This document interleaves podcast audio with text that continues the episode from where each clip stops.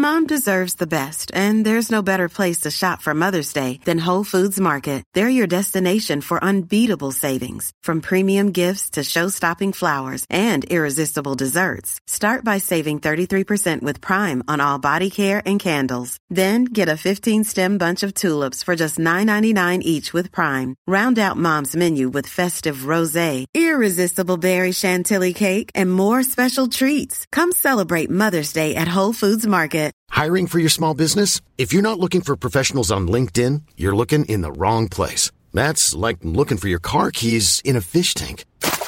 LinkedIn helps you hire professionals you can't find anywhere else, even those who aren't actively searching for a new job but might be open to the perfect role. In a given month, over 70% of LinkedIn users don't even visit other leading job sites. So start looking in the right place. With LinkedIn, you can hire professionals like a professional. Post your free job on linkedin.com slash people today.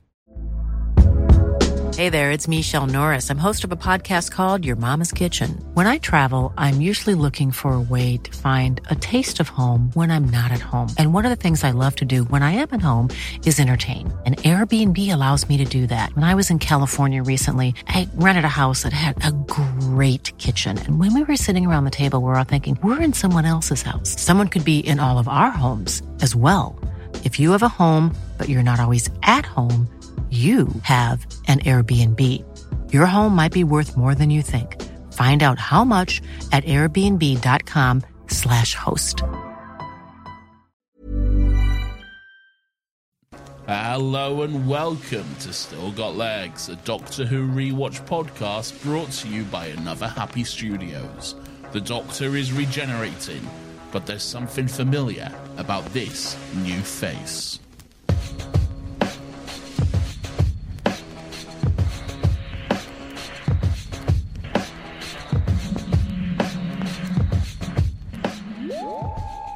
Hello and welcome to Still Got Legs, the only Doctor Who podcast in the world. Stop looking for any others. This is the only one. Stop it now. My name is Nathan. As always, I'm joined by my companion as we go on this adventure through time and space. Um, but no one cares about him. How are you guys doing? You all good? Doctor Who. Doctor Who. Okay. you didn't ask me anything. You I said I did- didn't care how I was. No, I did. I just said then. No, how are you? Oh, I'm very well, Nathan. How the devil are you today? I'm great. It's fresh. It's a fresh day. We're recording earlier than normal. It's a good. It's a nice day. It's cold. Are you cold? Well, no, because I'm inside my home and I have a heating on. Oh, you you you've broken. I thought we were not turning the heating on this winter. Look, it's fucking January, Lauren. Did you mean no? I'm not. Are you, you, there's no way you've gone all this time without putting the heating on once. No, it was on this morning. Yeah, exactly. I don't believe It's not on now, a though. second. I don't care. It's not on now. I'm braving the elements like a true hero, like the Doctor himself would. Okay. Why are we talking about the weather? I don't know. You brought it up. I did, but I should have brought up Journey's End, the title you didn't fit in the intro today. Lawrence, shut the fuck up. First of all, all right, what I put in the intro is my business, okay? Not yours. Second of all, maybe I'm going to change it from now on and not put the intro in there because maybe I just thought that it's uh, clever just to say something else. It is limiting because you always have to make that little little bit of room at the end. Yeah, so maybe I'm going to change it from now on. So fuck you. Um, also, we have a little bit of housekeeping to do up top. This is something that should have been done last week. Um, there was some, uh, oh, I'll say there was one tweet and one email uh, which did not get read out last week. Okay, this Oh, is entirely dear. my fault. Uh, so I wanted to, and I have made the promise I'm going to read out every single one on the show, and and I'm going to stick to it. So I so I do have to do my due diligence and make sure these are read out. So first of all, this is of course going off the uh, the Stolen Earth episodes. Uh, first of all, our good friend Kate at Maroon Star says, uh, "I would say rest in peace to the Queen of serving cunt herself, Harriet Jones, former Prime Minister. Yes, we know who you are in brackets. Uh, but instead, please join me in rejoicing that our mother did indeed survive the Dalek attack by falling through a trapdoor in her floor and speeding away on a motorbike. Uh, she is then quote tweeted us with a, a little drawing that I believe Russell has done of such events, where she you can see her falling through the trapdoor uh, which he tweeted out during the uh, the uh, the tweet along, uh, the tweet along, which which brought him back to Doctor Who as well. So, so there we go. So that's So, a there- so this was never just a stupid off the cuff thing he mentioned. It was like he did a drawing and gave a feasible excuse as to how she's still alive. So this is the exact tweet that Russell says. Uh, Harriet escaped. Her bike zoomed under the Dalek saucer and into the helicarrier of Miss, Fis- of Miss Fitzpatrick's collections. A cabal of billionaires, and far away the trickster smiled as another piece in his long game fell into place. But that's a story for another time. Hashtag, hashtag Subwave Network. What what are the bets that we'll ever see that story play? Almost certainly never. Yeah. Um, and, and you know, whether that's for the best or not, who knows? But That was almost definitely tweeted by Russell, like a few glasses down of wine, like just making up some silly. no, he's doing the tweet along. Uh, yeah, but he's probably sat at home having a nice drink while he did it. Just No, he takes up that some nonsense. seriously. Shut up. Uh, anyway, and then we have an email which comes from uh, Joshua Johnson, um, and he says, "Hi, my name is Joshua, and I have recently found your show. Uh, I have listened to it from Rose, and will continue to listen for the next five years of my life until you reach Shooty. Uh, I recently got my girlfriend into Docky Who, so I've been rewatching it myself. The Stolen Earth walked so Infinity War could run. A brilliant fun romp with Russellisms everywhere you look. The cliffhanger would have driven me crazy if I had watched it in 2008. Can confirm it did me. Um, Oh, yeah. Uh, my weirdo for this week is Gwen Cooper for that weird little scream when shooting the Dalek. It always cringed me out for some reason. Keep up the good work, boys. You make me laugh daily. We only release episodes once a week, um, but I'm glad. I mean, maybe he's going. Well, he's gone back. He's listening to the backlog, so you never know. Well, yeah, but now it's probably caught up. So If him and his girlfriend are listening to it, are they? Because the downloads matter. So are they listening to it on one he does not. Say, he does not say that his girlfriend is listening to this. He says that he recently got his girlfriend into Doctor Who. ah, not I see. still got legs. An official Doctor Who rewatch podcast. Well, they're hard to confuse. In fairness. Yeah. No, that screams great. That screams passionate from Gwen Cooper. No, I, I won't will- be hearing that it's cringe. Shut up, you. I will also say that Joshua sent in an email um, after this as well. Um, but, that, but that email seems to be all about the next Doctor, which is next week's episode. Um, so, so if you're listening, Joshua, which I assume you are, uh, I re- will read that next week. But obviously, won't make much sense to read it now. But thank you very much. Um, so, so there we go. So that's that out of the way. Now, Lawrence, I can officially let you know that today we are talking about Series 4, Episode 13, which is, of course, titled Journey's End. It's written by Russell T. Davies, it's directed by Graeme Harper. What do you think of that? And we're going to get there, Nathan. But first, another bit of housekeeping. Oh, for top. fu- you couldn't have stopped me? Yeah, but now we've got it. Now we can just circle straight back in. Nathan, I wanted to let you know that there was a vote on the Twitter this week. Oh, a- no, fuck, we're not doing this. We I are doing care. this. I don't care what the vote says. It's not changing. Wow. Wow. Nathan has to be ousted. Listen, I put a poll up saying that for, for months our header photo on Twitter has been secretly Cassandra's face. Um, and Nathan had no idea about this. I'm not sure how he never noticed it, given he does all the tweeting from Still Got Legs. Um, but anyway, it was there. I put how often up. are you go? How often are you going to your own profile though?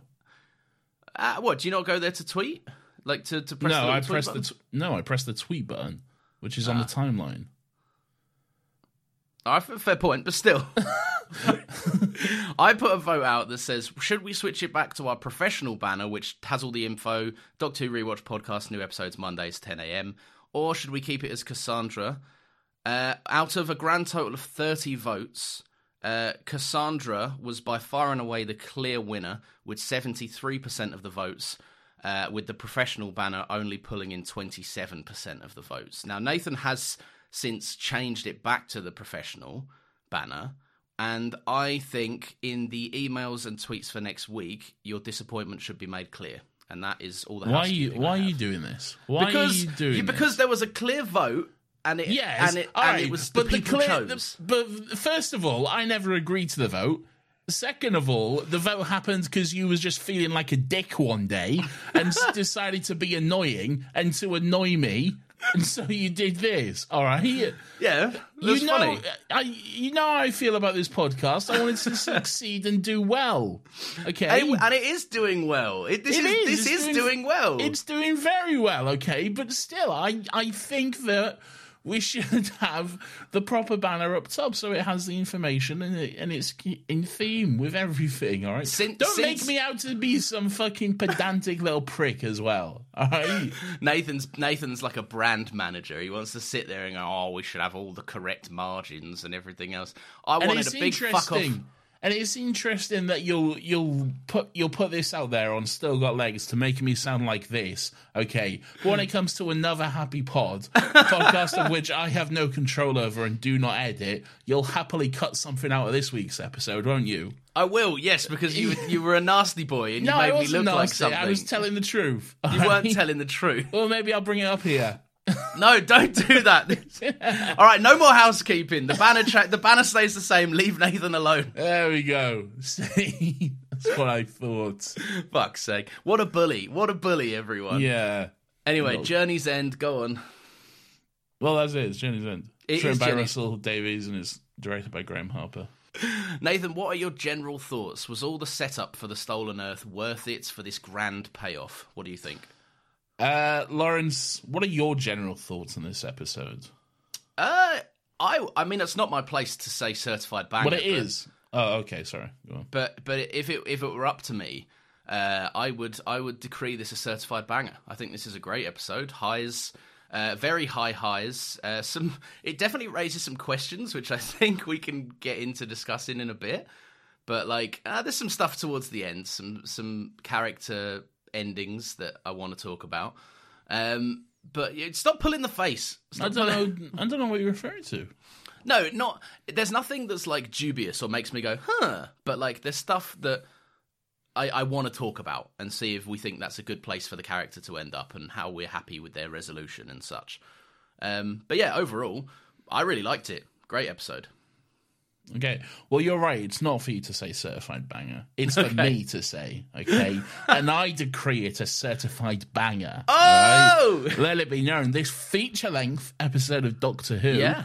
Over an hour. Bloody hell. Better That got is- time to fucking. yeah. Uh, it's. look. It's it's it's great. It's it's it's banger from beginning to end. I don't think there's a single uh, low point, a single lull in this episode. It it moves at a breakneck pace. When it does slow down, it's for moments that really resonate and they really give you something to chew on and to and to think about and to have a little bit of a moment with. Um, everything is in here that deserves to be in here, I believe. Um, it's it's good, campy, uh, wholesome, pure fun, and I love it. I love it a lot. This this is this is what all of Russell Doctor Who should be. Okay, and it's not, but but the, this is the best of Russell Who. Okay. Would you? What are you saying? This is like his best episode? No, no, no, no, no. But like the just the vibe of the era. Okay. Yeah. Okay. Yeah. like, yeah. Yeah. This is this is the best of Russell Who. We've not not I have I made the declaration a few episodes ago that my favorite episode of the Russell era was coming up. It's not this. It's still coming up soon. We'll get to it soon, and I will reveal what that is. Um, It's the next Doctor. It's not. It's fucking not the next Doctor. Okay? Not to not to give my hand away. but but uh, th- this is this. You know what? This might be my second favorite of the year because it's. Or maybe I said that about the other one. I don't know. It's good, man. It's good. And, and also, right, if you're going to try and hold either of us to what we say is the best ever, a couple of weeks ago I said um, Silence in the Library or Forest of the Dead was the best ever, ever episode of Doctor Who, and like my opinion has already changed since then. like, No, I will be holding you to that. I am keeping tag of all this on a spreadsheet. that's not fair. I mean, you have a spreadsheet, so I wouldn't put it past you to write a little extra column into it. I have everything. I, I, do you know what? I was amazed that they were able to not only kind of because you said that you said it. This is more of a finale to the Russell era than the actual finale to the Russell era. Um, and I was amazed that they were managed to like kind of keep that energy and keep that celebration feeling in place, as well as introducing a brand new Doctor, um, which was pretty crazy. What do you make? What do- What do you think about that? You're going to commit to this, are you? For about thirty seconds. Yeah. Okay, yeah, because I mean, it's going to get old pretty quick when we immediately have to say literally the first thing that happens in this episode is that David Tennant does not regenerate. What did you do? You remember your um? Do you remember your feelings watching this live? Were you disappointed, relieved? I don't know, to be honest. I can't remember. No. Um, I imagine I would have been somewhat relieved Yeah. because I wouldn't. Well, we had a big discussion about it last week, but I wouldn't just want the Doctor to just suddenly be some of it, someone else, and then that's it. That's your lot, you know. Yeah. I, I'd I'd probably been like, oh, thank fuck. All right, let's move on. Let's let's see what's going. Um, but but no, um, just just ten showing us once again how how vain he is. This so this should technically be the eleventh Doctor, right?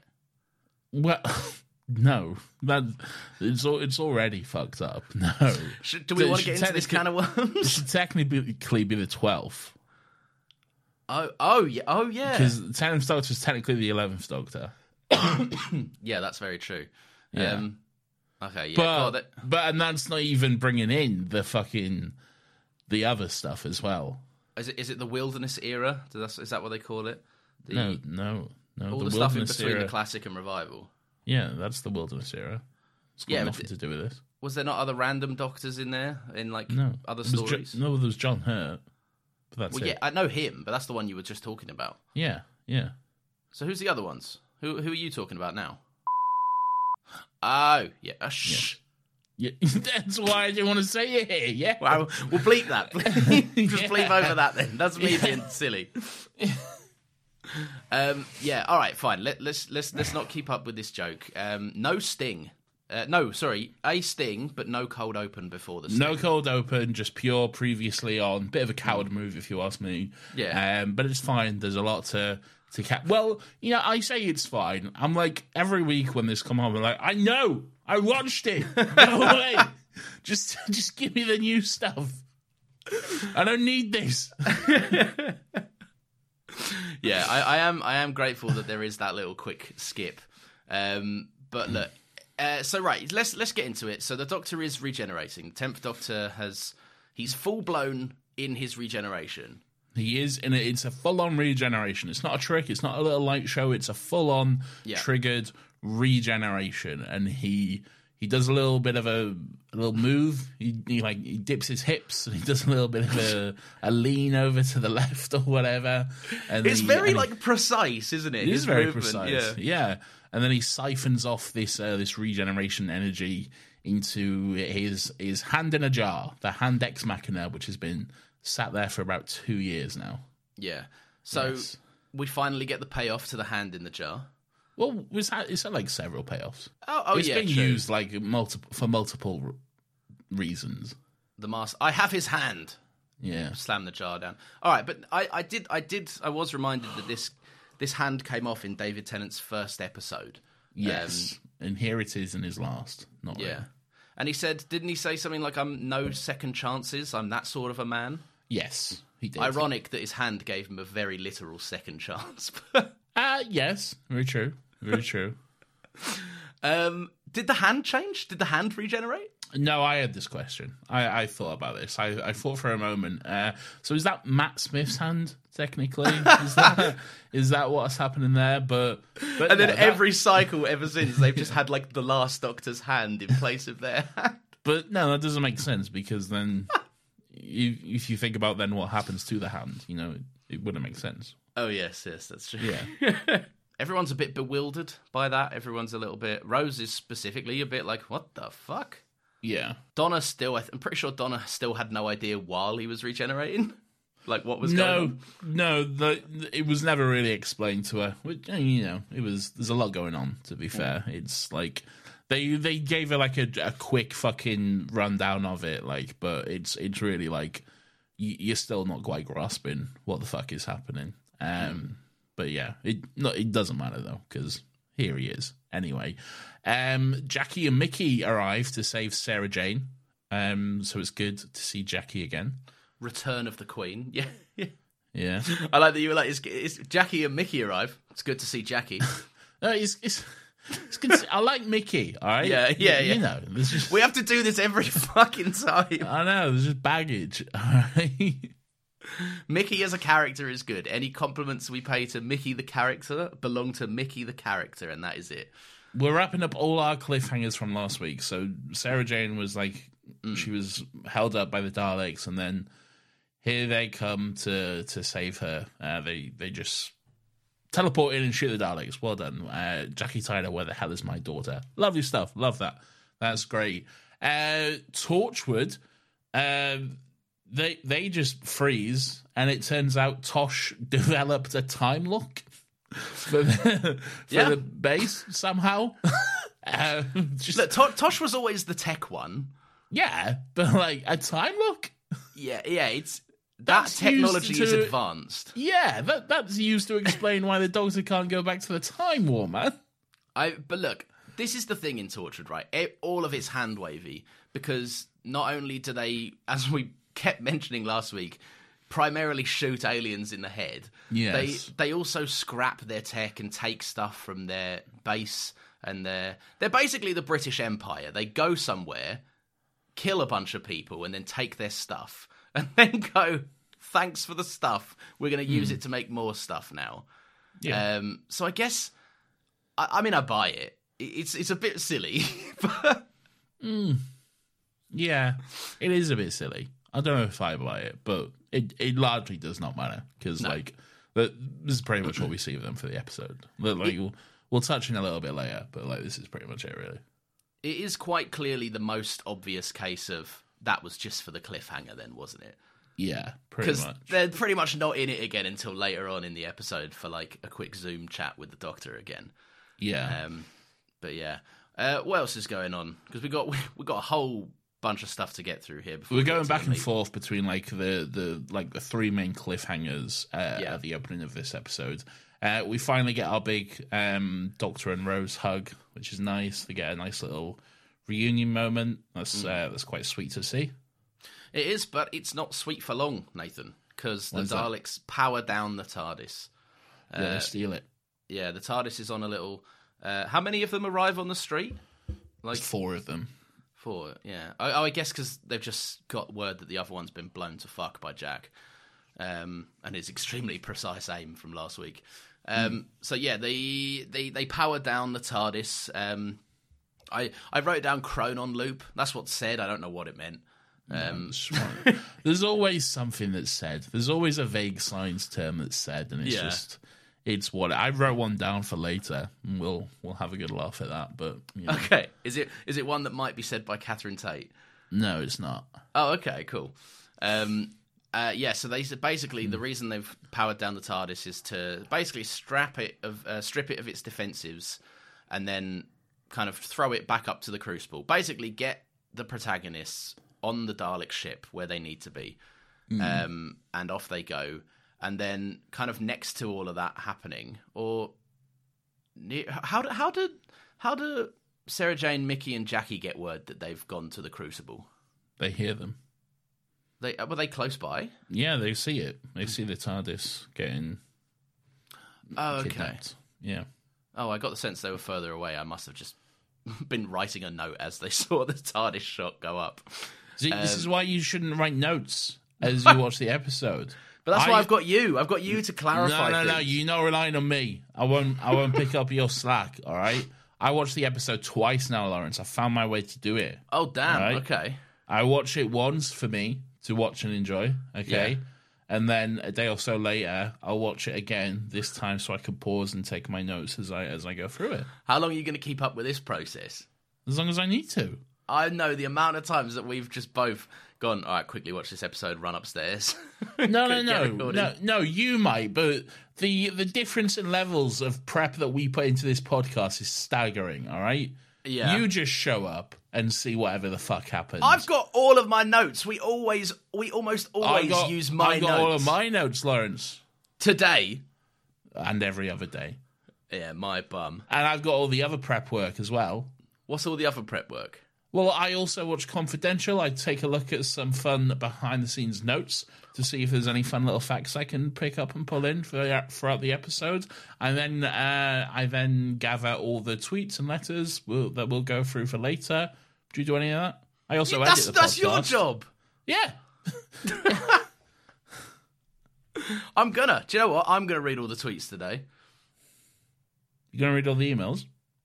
You know I can't. You haven't allowed me the login. No, that's not boy. true. I don't have it. You almost certainly do. I, I probably could find it, but I'm not going to look too hard. Anyway, uh, Sarah Jane, Mickey, and Jackie surrender themselves to the Daleks so that they can be. That's a pretty big gamble. They need to be taken up to the Crucible too. Um, I don't know. I I, I wouldn't be making this gamble. I'd rather blow up the Daleks. Like, I understand it would leave them. But not... then, but then, where, where does that get them though? yeah, I know. They're but like just on a street with four dead Daleks and no clear way to get up to the Doctor. So then what? I, look, I just would. If it was me, there's already been a blown up Dalek in the area. Yeah. I, w- I wouldn't be like, and what happened? What happened with that one blown up Dalek? There was one Dalek. It Yeah. got blown up. What happened?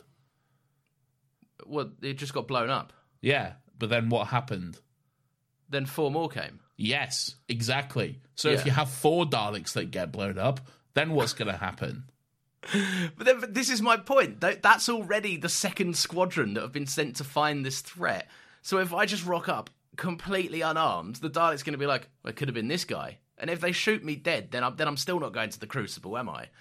Do you catch my point? Uh, all right, but why? but you're, you're unarmed, so why would they be like, "Oh, is this this unarmed person clearly killed the Dalek"? Ah, because they're, they're Daleks. What if they know stuff? They can sense heartbeats and everything else.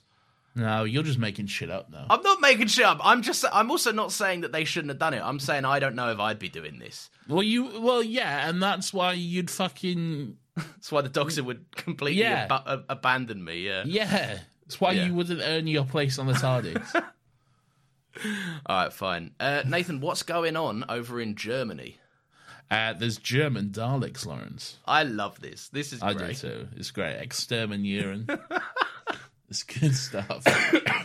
It's very, very good stuff. I like that. That it's just like, it, it, yeah, it, it makes sense, but it's something I'd never really sense. considered it. Yeah. Yeah, they're taking over the world. Of course, they'll have like some kind of translator fucking software thing. Yeah. So yeah, it makes perfect sense, and it's it's very fitting with who they are. As back to their Nazi roots, is what I'm saying. Yeah. Um, and speaking of not not speaking of Nazi roots, uh, they You don't have to make every. every I like to. I like the way it don't have to. flows. You don't have to make every note fit together. All right, you can just say it. Okay.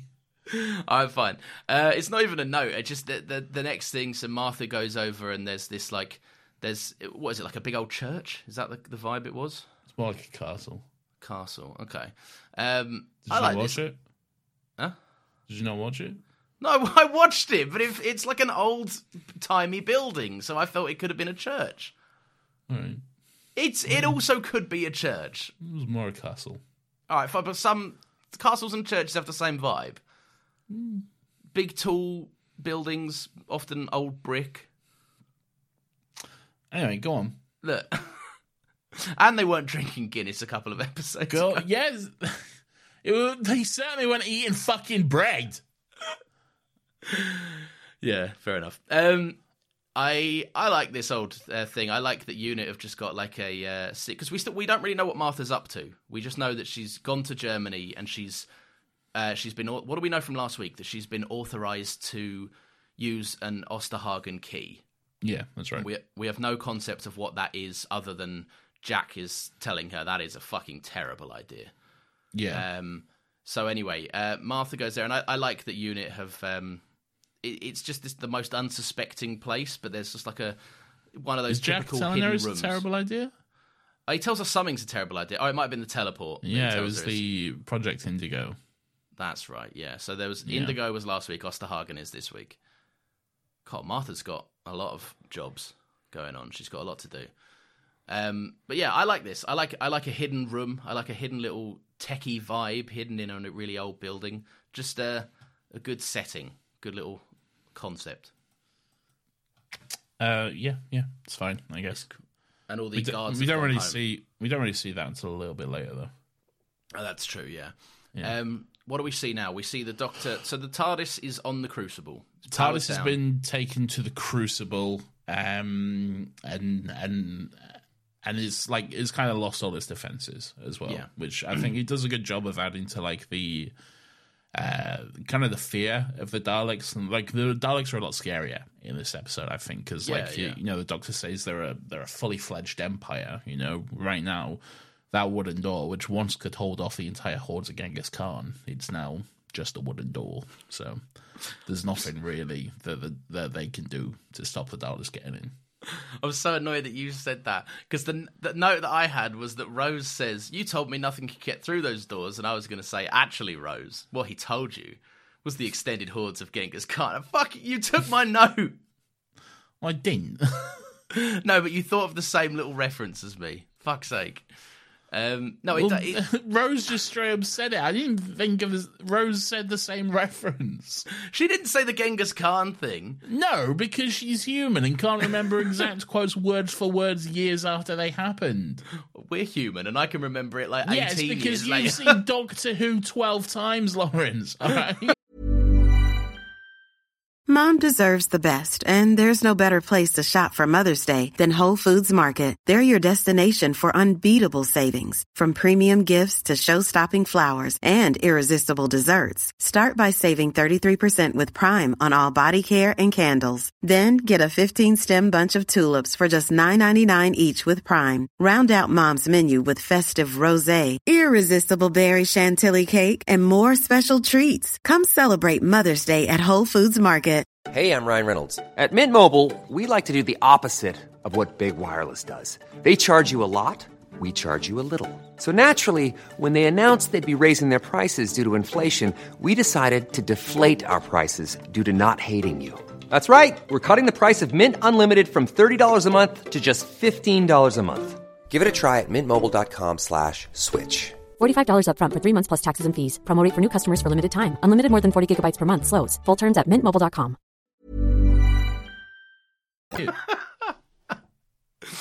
Um, I no, I, you're right. I do like this. It, it does like um, not only are the Daleks the Daleks feel more powerful, like you say, but it also like the TARDIS has never felt weaker. Like there's no lights on. It's very dim.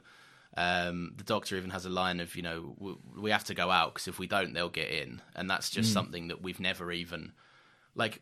I'm pretty sure we've had enemies in the TARDIS, but it's it's never been to the point where they've just opened the door and come strutting in themselves. We've never really had enemies in the TARDIS apart from the Master. Oh, the master. Well, the master's just the person that opened the door, isn't he? Really? But like, what? Haven't we had? um Didn't we have anything? The oh, the angels didn't really get into the TARDIS. It kind of they were never in the. TARDIS. Yeah. Yeah. Oh yeah. Well, there we go then. Um, yeah, a scary, scary thought. Um, so everyone kind of off they go outside of the TARDIS, but Donna gets a little bit distracted. She's hearing some heartbeat noises getting louder and louder. They all seem to accept their death pretty quickly, don't they? They're Yeah. all like, "Well, this is it. We're all going to die. Let's go then." The, yeah, the Doctor's a bit more morbid than he normally is. You know, this has been fun, hasn't it? We've all had a great time. You've been great. All of this. You were brilliant. You were brilliant. You were brilliant. yeah. We were all So brilliant. Let's go die. Yeah, it, it's just a bit down in the dumps. But I don't know if they think hmm. they're going to die immediately. But then do they? They don't know about. It gives off that vibe. Yeah, but I don't. It seems a little bit morbid for Doctor Who. The Doctor's normally a bit more optimistic than this. But it is, to be fair, it is a fully fledged Dalek Empire with Davros. So, like, Yeah, true. like they don't have many tricks up their sleeve, really. Yeah. well, they've got they've got one smoking gun, which we'll get to. Um, but yeah, Yeah. oh, we'll get to it, Nathan. Well, I want to. All right.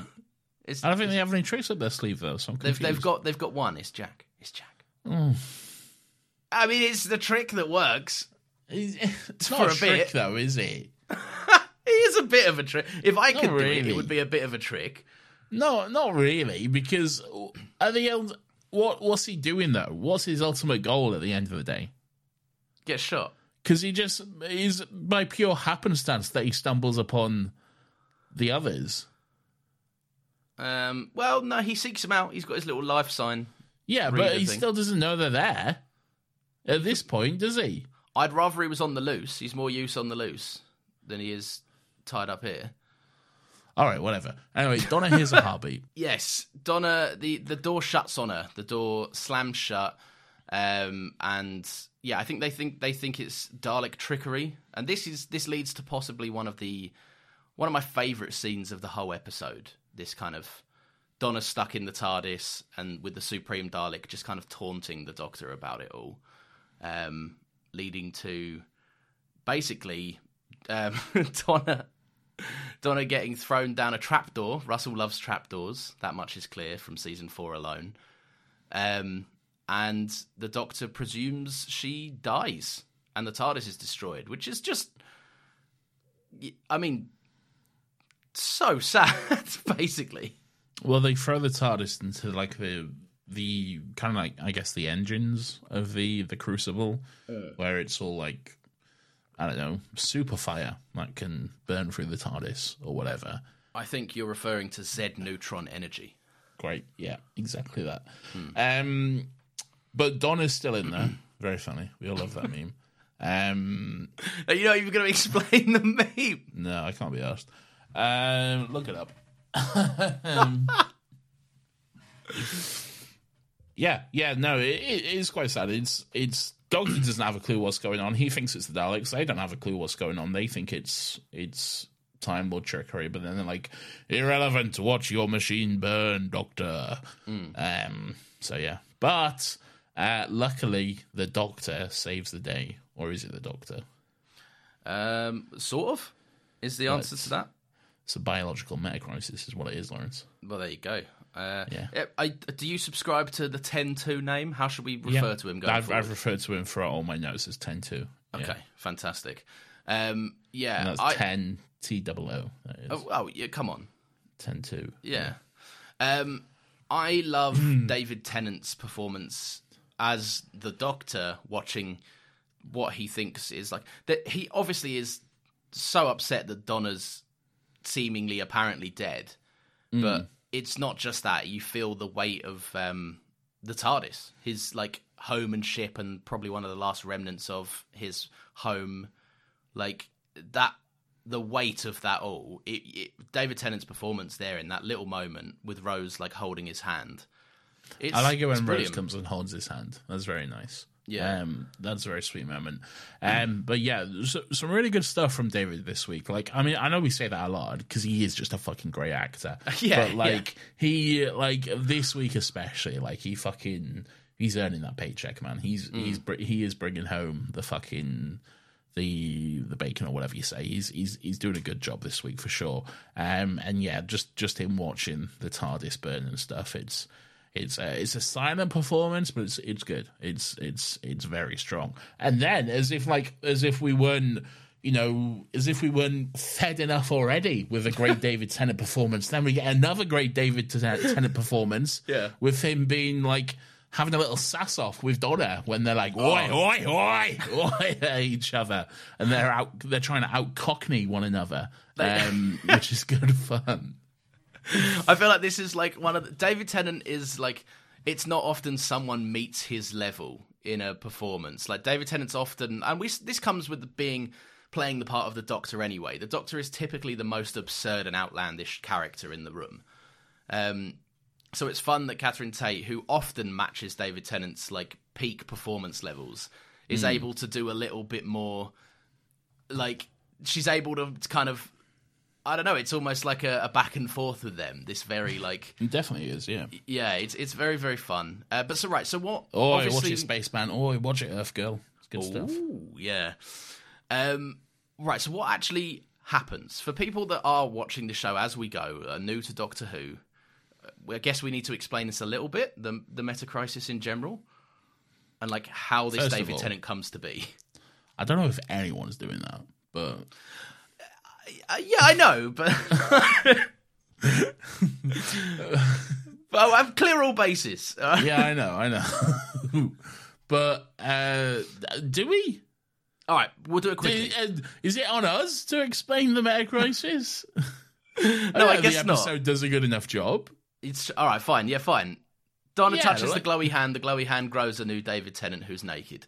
But there's also some stuff that's been leading to this, which we know will be revealed throughout later throughout the episode. But Yeah. yes, David Tennant's because he didn't regenerate, because he siphoned off his excess regeneration energy. He used enough regeneration energy to heal himself, so he's all good and dandy. But then he siphoned off the rest into his hand, uh, which has a bit of an excess, really.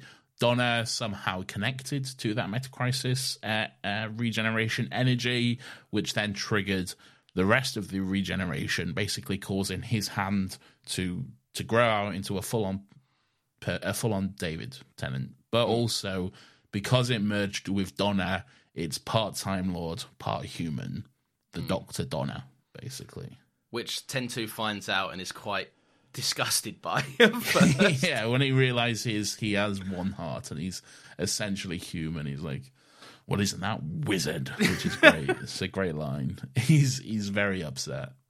yeah, he's, he's not happy about it. Donna's got an incredible line. Uh, you know, you, you chop chop one bit off, you grow another. You're like worms. You're like worms, you lot. Yeah. and it's true. well, it's not. This is a very specific scenario. But Yeah, but in this scenario, it is exactly like worms. In this scenario, it's true, but Yeah. it, that's not always the case. Um, he's naked, which is very fun. He is naked, but he very quickly, uh, a man of taste, he is Laurence, because he very quickly changes into a, a beautiful blue suit. I knew we were going to have to have suit talk because this is it now. This is this is it. This is the the showdown. I think this is the We got only blue- episode, We got brown versus blue. uh, Yeah. in one episode. and And I would you, say, one doctor is looking damn good, yeah. and one isn't because Yeah. he's not wearing a beautiful blue suit. And what I will say is that one doctor is a war criminal and the other one isn't. has nothing to do with how they're dressed. so say say whatever you want about their actions, say whatever you want about their motivations, say whatever you want about their endings, okay? Has nothing to do with how they're dressed. I, I yeah, I take your point. I just think it is interesting that this is, you know, th- this is the suit that they roll out for the reserve doctor. This is the B team suit. This no, is the away no, kit. First of all, no, no. First of all, This is the suit that was absolutely sat in the cupboard no for a spare. abso- ab- for, it's not a spare at all. It just so happens to be that David Tennant was already wearing his other suit. He has two suits, okay, Hmm. and he was already wearing one of them. So what else is he going to wear? the backup suit. No, his second suit. Look, I'm just saying it's very clear to me that that was the one that was just left in the cupboard. Okay, okay, but then the the exact same thing is said in the episodes he's wearing his blue suit. Where do you think the brown one is then? It's just left in the cupboard, isn't it? The blue suit is only worn when the brown one needs a wash. That's it. That's my that's my ruling. The blue suit is worn more often in Series 4 than the brown suit. All right, yeah, fine. So, Mm, I'm just saying that's not a suit which commits genocide. The brown suit. look, I, look you're pissing me off now. Because This is has- suit talk. You knew we were going to do this. Yeah, but that has nothing to do with the suit. He could have been wearing the black tuxedo and he committed genocide. It's true. Yeah, and then we could have been wearing the, black brown tuxedo. suit and he commit genocide. Uh, he probably has done at some point. Um, No, yeah, he's committed genocide loads of times. To be fair to him, he, fu- he fucking loves it. He loves a bit. he does. genocide. But you know, he's he's wearing the blue suit and he looks good. All right. Well, look. Can we find a peaceful middle ground and just say that both of our doctors are sharply dressed? No. I I think one of them. No, they are both sharply dressed, but one of them looks infinitely better I because he's wearing a I'll tell you what. blue suit. Ah, see, I was about Which to agree is- with you because one of them does look infinitely better. But for the sake of not boring everyone with suit talk, um, we will move on. Um, uh, Jack shoots at the Supreme Dalek. The Dalek, the Supreme Dalek's going off about like, "How does it feel, Doctor?" Um, and Jack reverts to his tortured ways and goes, "Feel this." Um, Yeah. shoots at him with a very ineffective gun. Yeah, Um, that's kind of the point, though. He was doing Yeah. this so he could be killed. Though. Like he, he knew that wasn't going to do fuck all. Like he, he- this isn't his first rodeo with the Daleks. He knows what's going on. Okay, Yeah. uh, and especially the Supreme Dalek. If he's firing is just his handgun at the Supreme Dalek, like nothing's going to happen. But it is interesting that clearly he chose the stealth option for his resurrection this time. I yeah, I, we've spoken about this in the past before. Because he's usually a big gasp and a grab, and he's and he's up and he's like, but this time it's just a little, a little wink and a you know. it is incredibly selective. It is, And, yeah. and like sometimes it takes 10 minutes and sometimes like in this scenario it takes 30 seconds yeah, like yeah it, it's not it's not the most consistent thing but it look it works. Mm-hmm. It, it- and uh, to be fair, this is one of those episodes where I was like, oh yeah, I guess Rose doesn't know about that, so that's interesting. she doesn't know but i found Billie's reaction weird. Maybe not the best take. Oh no, why? because it's it was like exactly like you just did. It was very oh no jack. Oh no. No, she was better than that. Uh, it, it, it felt a little bit because there was a part of me that was thinking, does she know? Is she playing along? And then I thought, no, Rose wouldn't know this. There's no way Rose doesn't would know, yeah. known. Um, yeah. Uh, either, either way, but I mean, Billie Piper's phenomenal. I just thought the take was a bit awkward in the Hmm. way that it was. Uh, I'll tell you what, there's a, there's a good scene between Ten Two and Donna where like uh the the meta crisis doctor he kind of he's able to see inside her head and he's able to see like you know all this time Donna's saying like oh she's just a temp she's not important or anything. He's able to see that sh- or she genuinely thinks that. She genuinely thinks that she's nothing special. Uh, he has that great line shouting at the world because no one's listening. Well why would they? Uh, and that kind of stuff. Um and I think that's a nice moment. It's like the the insecurity of Donna and the the fact that she does think she's just an ordinary person who doesn't necessarily deserve anything special, isn't anything special. I think that's that's a key part of her character. Yeah. Um, and it, and it's always nice to to have someone, uh, especially like the doctor, say to her, "No, you are special. You are. You're genuinely." incredibly special and yeah it's just a nice moment i think It is nice, and it's so so often as a character, Donna's walls are up, Hmm. um, and it is it is really good to see her like even just appeal to the Doctor as a mate because she's she's she, these aren't qualities that she's happy about feeling. So there's No. there's a really nice subtle kind of delivery from Catherine Tate where she's like, okay, like Doctor, please, like yeah this when she's like, just like telling him to stop and stuff yeah, because they both Yeah. know it's absolutely accurate, but yeah she doesn't need to hear it.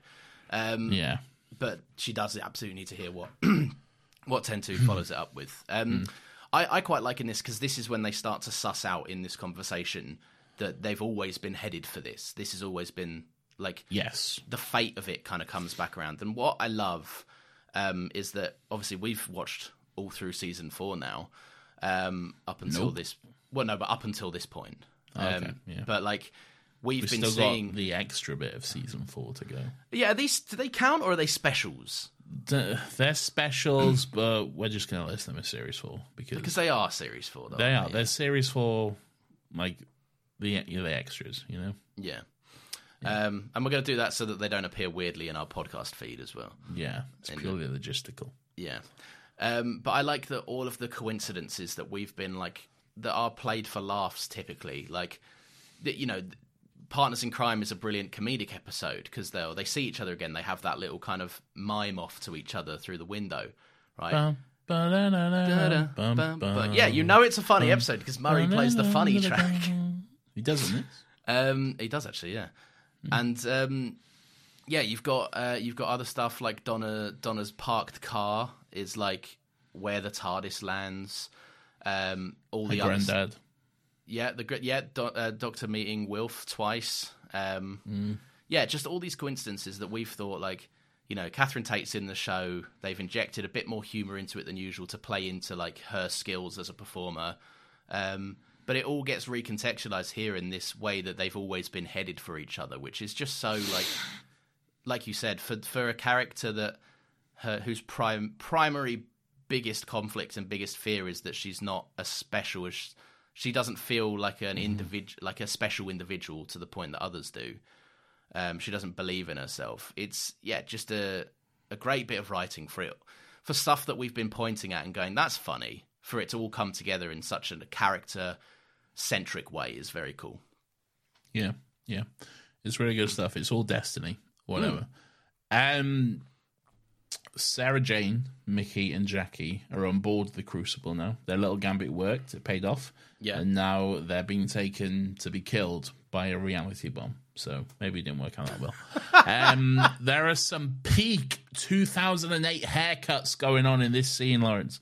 There's Yeah. some beautiful emo fringes and all of this stuff. Uh, You're saying the- it's a good thing they were all atomized. I'm, I'm not saying that. Laurence. no. Nathan says, obliterate the frosted tips, please. I had an emo fringe myself, so I don't know if did I have. I didn't. Have, I never had an emo fringe. It was just more. um, I you made- almost certainly wouldn't have had an emo fringe. You were a big, a big fucking preppy boy, weren't you? What's a no? What, what, how are you defining me? What's a preppy boy? You were a big preppy boy. Where you probably had a quiff or a comb over or something. I did. I probably had a bit of a quiff. Yeah, Yeah, there you go. but it was a messy quiff. It wasn't like a, a slick. But back you had quiff. you had the Macklemore, didn't you? Uh, I had shorter sides. It wasn't quite a Macklemore. No, You had the Macklemore. no, I didn't. you did. Yeah, the testing of the reality bomb. Uh, this scene terrified me as a child It never did me, and I'll tell you why. because you weren't a child. Well, yeah, first of all, Um, but also because everyone just looks so unbothered as they just disintegrate into nothing.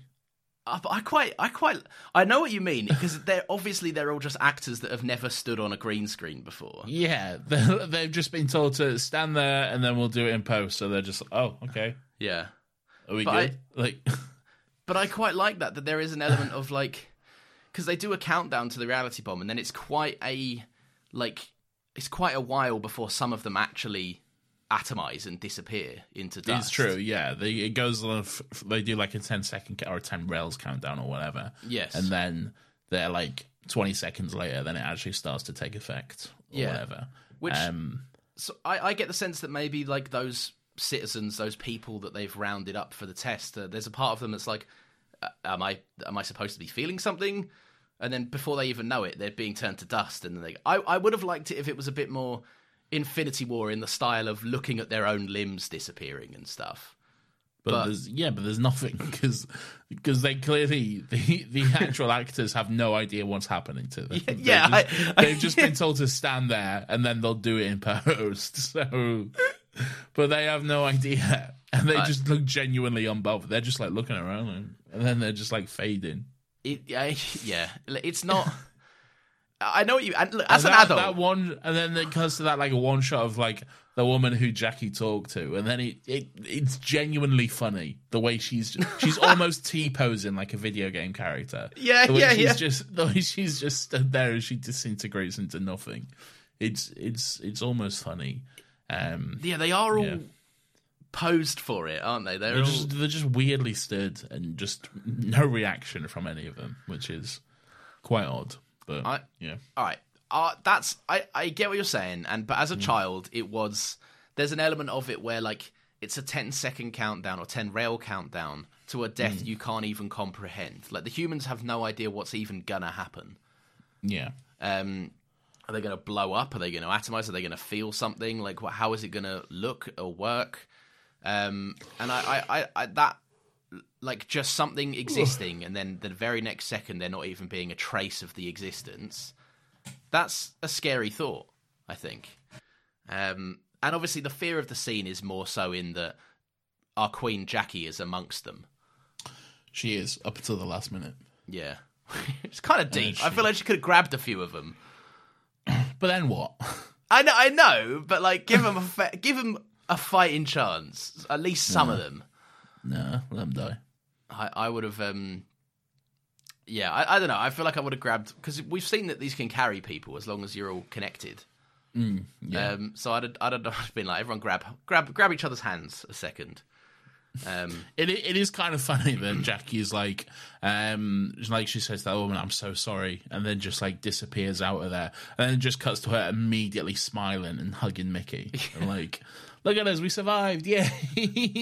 don't worry about Look the people us. that are turned to dust next door. yeah, Yeah, it, but look, I, I liked it, and I like the. Um, and we get we touch on this a little bit later on in the episode as well. But there's um, I really quite like that Jackie and Mickey have such a friendship now. Like, Yes. it's obviously very clear that Rose is Rose and Mickey are a thing of the past, a long gone thing I of the past. They do not have a single line of dialogue to one another in this No. entire episode. she doesn't even acknowledge him, No, Which is but, fucking be fair, crazy. he he doesn't acknowledge. They neither of them acknowledge. Well, to be fair, he does mention her at one point. Um, but other than that, they don't really acknowledge each other. Like, Mm. there's one moment where like. You know, like when uh, they come on the screen and like they've got the the dwarf star thing, and then they're like, "Oh, we're gonna blow you up" or whatever. Yeah. Rose is like, "That's my mum." Not saying anything about me. It's it's the doctor who goes and Mickey.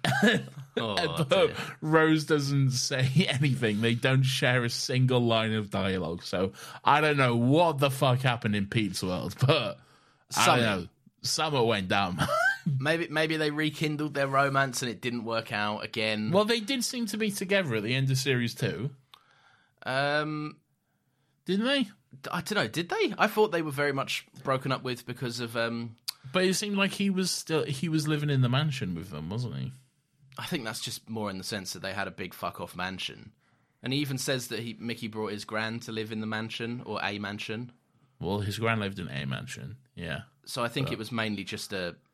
I mean, these people in They this parallel seemed- world don't have. They don't even exist. They don't have like, like I don't know. Yeah, no, I know, but they they seemed like close. Mm, I, I, I I agree, but I think that's a nature of circumstance rather than actual relationship. No, I think they were together. Okay, well, But that, ma- I mean- regardless, they're definitely not now. yeah. Either way, It, it could not be more clear in this episode Yeah. that they are 100% not an item. and i- and if and if they are still somehow an item, Mickey, They're not. There's come no on, way. bro. There's there's no logical way they are whatsoever. But uh, yes, um, what what we got next? Uh, my next note says I love Davros's big Hitler-esque speech. Um, just because he's so maniacal and evil with it, I think this is the one where it's like the dust will become atoms, and the atoms, and then he's talking about everything disintegrating, um, and this is his victory and all that sort of stuff. Um, it's good. Julian Bleach is really good. Stavros, man, he really fucking Yeah. brings that real, or just like maniacal dictator nature uh, to the role of it. He's so good, even covered in like a fucking, you know, the prosthetics and the makeup and everything. You still get an amazing performance out of him. I, I think that's like Davros. Even though it, it's funny that the Daleks like treat Davros as like the Doctor even calls him a pet. Like Davros is Yeah. so many stations below where you'd think the creator of the Daleks would be. Yeah, Um, but he's that the presence of the character in itself just brings this level of like, like there, there are three reasons I think the Daleks are so much scarier in this time around. And one is the Supreme Dalek because he looks cool when he's menacing. as a call, he's got three earpieces. Uh, yeah, and he's and he's got a, he's he's got a little deeper voice as well, so that's a And scary red. thing. And he's red. He's, he's more of a yeah, it's Which like means danger. Yeah, it does. I associate. I went ah, that's danger. Ah, It's a danger, Dalek. yeah, Uh, the second one is Dalek Caan because he's just a fucking little freak, like a little a weird freak. squid. yeah. A little insane freak just giggling to himself in the corner. Yeah, and wiggling as well, Yeah. just having a little wiggle. Um, and the, yeah, and the third one is obviously Davros. Just that he, he's got a way. What did you say the actor's name was? Julian Bleach. Julian Bleach. He's got this way of like screaming, but it doesn't ever feel like melodrama. It actually Mm. just feels like this character is off the fucking wall. Yeah, um, and yeah, just just brilliant. And like he's saying, like this is my ultimate victory. Uh, all of this, yeah, great stuff. Big, big, Yeah. big, very good. Great performance. Yeah, Uh, Jack finds his way. He he climbs through some ventilation shafts, chasing some life signals, uh, and he runs into Sarah Jane and the gang. Sarah Jane, Jackie, and Mickey. Uh, Mickey and Jack have a bit of reunion because they know each other. And then I got my note here, which says just two horrible blokes hugging one another. yeah, it's very true, isn't it? yeah, um, I I quite like that. I thought I did think about Mickey uh, and how like when we first meet Mickey, he's this big quivering melt. Yeah. And I'm thinking, like, character wise, he's come on leaps and bounds, hasn't he? He Like, has. He's a good character. I do like the character of Mickey. Yeah, and I quite like that. Like at the start, shame it- Noel Clarke's a piece of shit. Yeah, yeah, and the same same with Captain Jack and John Barrowman, and it's just like, Yeah. ah. But um, look, unfortunately, we have to, we have to, we're served the crumbs, and we have to appreciate the what little nuggets we can extract. Yeah. Um, but yeah, so he, um, I was thinking about his character and just how like how quick to be bullied he was in series one by Jack. Hmm. And like Jack would like you know he's saying what did he call him Captain like cheesecake or something Captain Cheesecake. Yeah. yeah, and Mickey what, is that what he called him in season one as well? He had a name for him in season one. I can't remember. He, he called him something. He called him something absurd in season one. Um, but I like that now. There's there's this level of Mickey's like done taking his shit, whereas I yeah, that's enough hugging, right? And he pushes him off. Um, yeah, I, I liked it. I, I liked it, but yes, absolutely two horrible men having a nice cuddle on set. Um, we, we then come back to Martha and we get a little bit more information about what is going on with uh, the Osterhagen key. Um, uh, the the station in China comes online. The station in uh, I believe the other one is in Liberia, which is also which is already online. Um, and Station Four, which is in Liberia, doesn't want his name on the record, and I respect that. I think I'd be the same. I, I'd absolutely be the same. yeah. I mean, there's going to be no record, but like, still, I'd, you know, I, I wouldn't want my name associated with that at Yeah. all. Why why chance it? Yeah. Um, yeah, this so basically we get the reveal. Um, the Osterhagen key. Uh, it, what it does is there's basically there's three keys and there's three stations. Um, I think no, I think there's many more stations. There's, but there's any- many stations, but you only need three to activate it. Correct, yeah. So the Osterhagen key, yes. Uh, basically, 26 nukes uh, that are in the Earth's crust that will blow up the entire planet. once- 25. Is it 25? 25, yeah, say 25. Oh, okay. I was close. What's one extra nuke going to do? Why would it be 26? Why would it be 25? Because it's, you know, it's 25. You just like the 26 round is number, one don't too you? many. Yeah, yeah, I do. 26 is one too many. Okay, fair well, enough. saying that, I do have a note that, like, is 25 nukes enough to destroy the Earth? If they went off at the Earth's crust, Mm-hmm. then maybe because it's not like it's going to go and bomb all the cities. Like it's it's. I think they Martha said something about they're like tactically placed to fucking open up the crust and fuck the Earth. 25 doesn't seem like enough to me, though. I think it's enough to make it uninhabitable. It might not blow up the entire planet, but the planet would But that's be that's what it's that's what it's supposed to do, though. It's supposed to blow up the planet. I think it's supposed to end all life. No, it's supposed to blow up the planet. Well, I don't know. I look, I'd imagine 26, 25 nukes would probably do the trick. Like if you're I don't think igniting them That at the center of the planet. That feel, it's not the center. It's in the Earth's crust. Okay, the, the, the crust and the center are two very different things. That's, Right, but below the surface, yeah, again, like the Earth is quite big, Laurence. Okay, we're not talking a few meters here. right? I, I Um, don't don't because we you, we you know our listeners. They're going to come out with so much science, you wait. and I'm going to have to. Um, I'm, we're going to have to listen to it at the end. Oh yeah, go on. All right. Um, all I'm saying is, um, 25, like one nuke was enough to pretty much destroy uh, Hiroshima. And that's a very small area, relatively speaking, when it comes to the whole Yeah. Earth, okay? When it comes to the whole Earth, one was enough to take out a very. I'm just saying, the effect radius, the the radius, as I understand it, of a nuke Mm. if you times that by 25, that's not enough to destroy the whole Earth. But Is- was was Hiroshima? Was that a nuclear weapon? Was it an like? yes, it was a nuclear. That's the whole point. Did you not watch Oppenheimer? I'm confused by the titles of the bombs because they've all got different names. I thought did they not do different stuff to a degree? No. Like whenever what I've do you mean? whenever I've pictured a nuke, I picture the big things that fly off, not a bomb that's dropped. But it's the same thing. That's just how it's fucking delivered. Mm, okay. I don't know. That- Fucking look. I'm just curious. That's a nuke. That's that was the whole point of. You, you love Oppenheimer. I love Oppenheimer, but like, it, was it. the it? whole point of it was they were building a fucking nuclear weapon. I, kn- I yes, but like, I, it's not like a nuclear thing. Like, it's not the yes, way it I. is. It's a nuclear weapon. Very much is. A It's just not the same way I've pictured nukes. Like nukes, they've all got different names, haven't they? They're all called different things. What do you mean they've got different names? They're like they've got all got different You're names. talking about like a like a hydrogen bomb and like Yeah, an atom yeah. bomb. Yeah, yeah, and uh, and a hydrogen bomb is more effective than an atom bomb, which is what came first. But still, we're, we're talking, you know, like not enough for, to make an effective difference in this in in, in the scale of the Earth.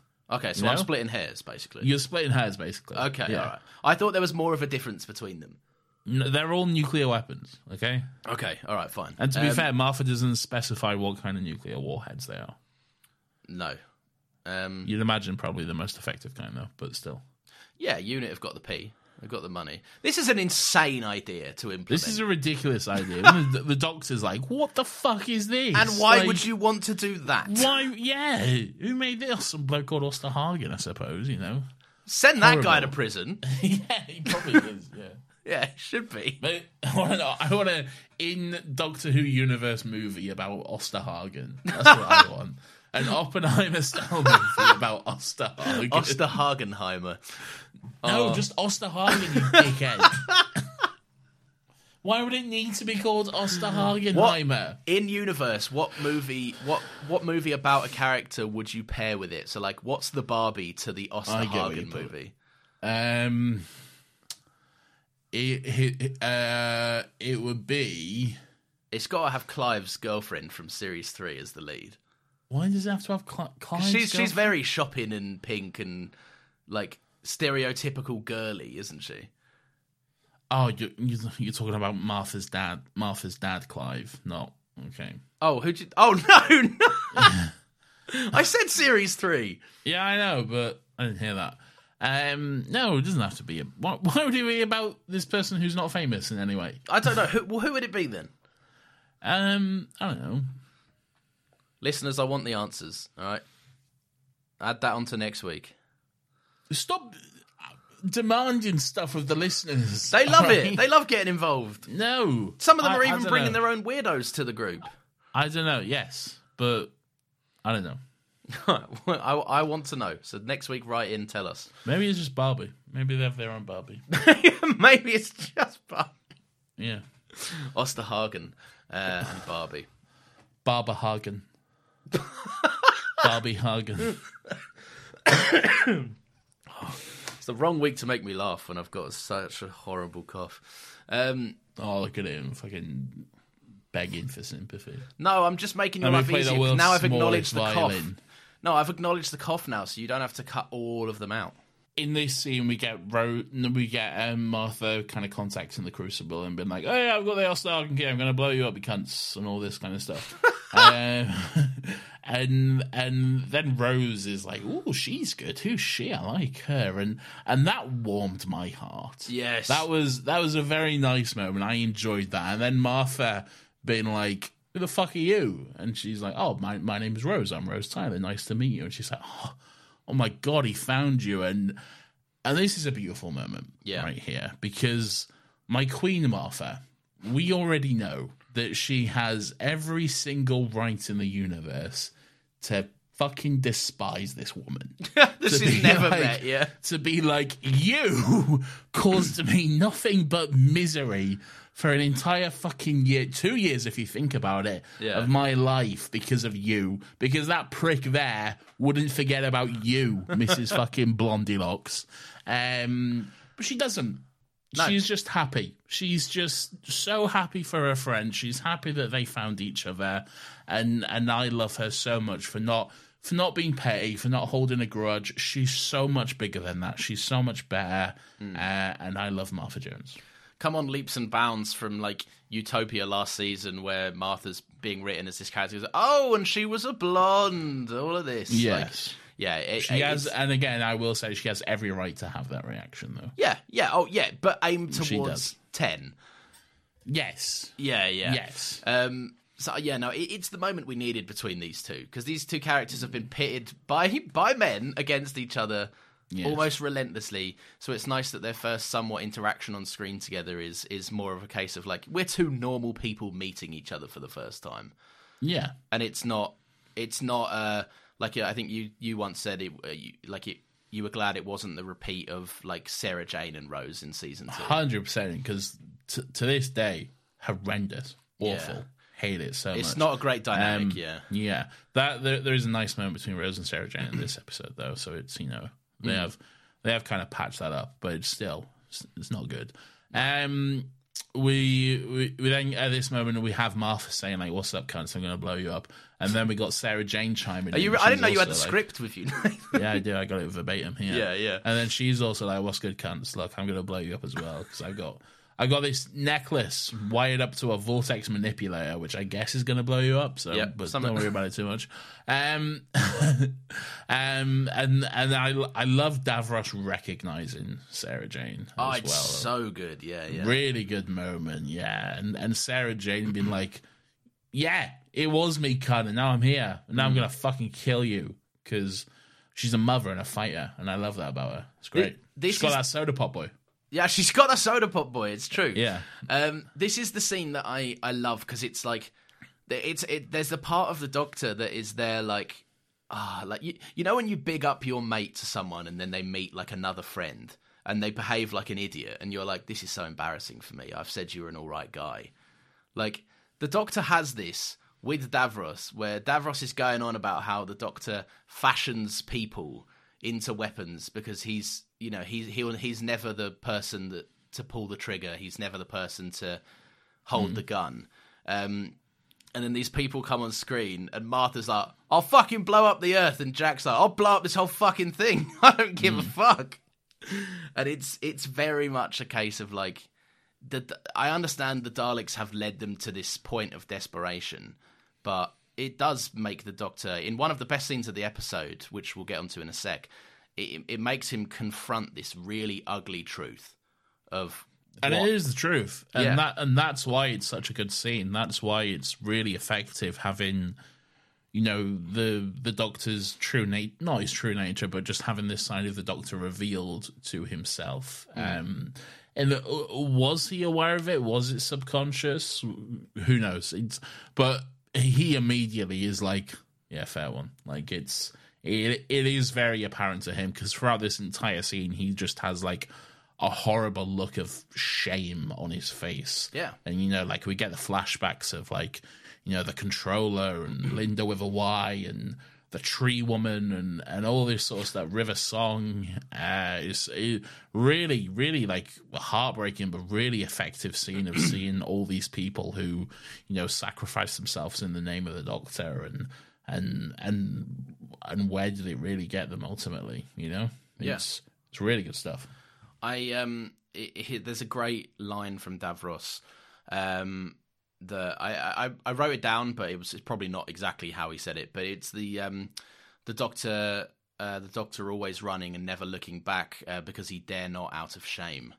Yeah. And it's like, oh my god, that's so accurate. That's very true. Like, yeah, just everything we just said. Just this this this man who who, you know, doesn't he? He had a, he had a line in this very season. You know, I never would with the gun in his hand, Yeah. but you know, But would, would happily would. allow. Yeah, would happily allow everyone else to. Yeah. Um, yeah, just just a bit of hypocrisy called out by this idea that like, yeah, the, the Doctor kind of looks down at the Daleks because of their, you know, their their kind of flagrant use of death to achieve goals. Um, and it's you know it can be often exactly the same way the Doctor deals with scenarios. And you know, this kind of thing has been brought up this this season as well. It happened a little bit um, when Martha first came back, and you know, Donna was very quick to call out, like you turned her into a soldier. And that's what you did to her. You Yeah. know? And that that's a that's another consideration in general is the season three finale had Martha known as the savior of Earth, the person who walked the Earth. You know, like what what what's there's that line like the Doctor says, as if I would ask her to kill, um, uh, and all of this. And Martha is her whole role is to spread. You know, for whether you like the episode's ending or not, the whole idea is to spread. yes, to, I know you don't. Uh, the whole idea is to spread prayer and peaceful word that would empower.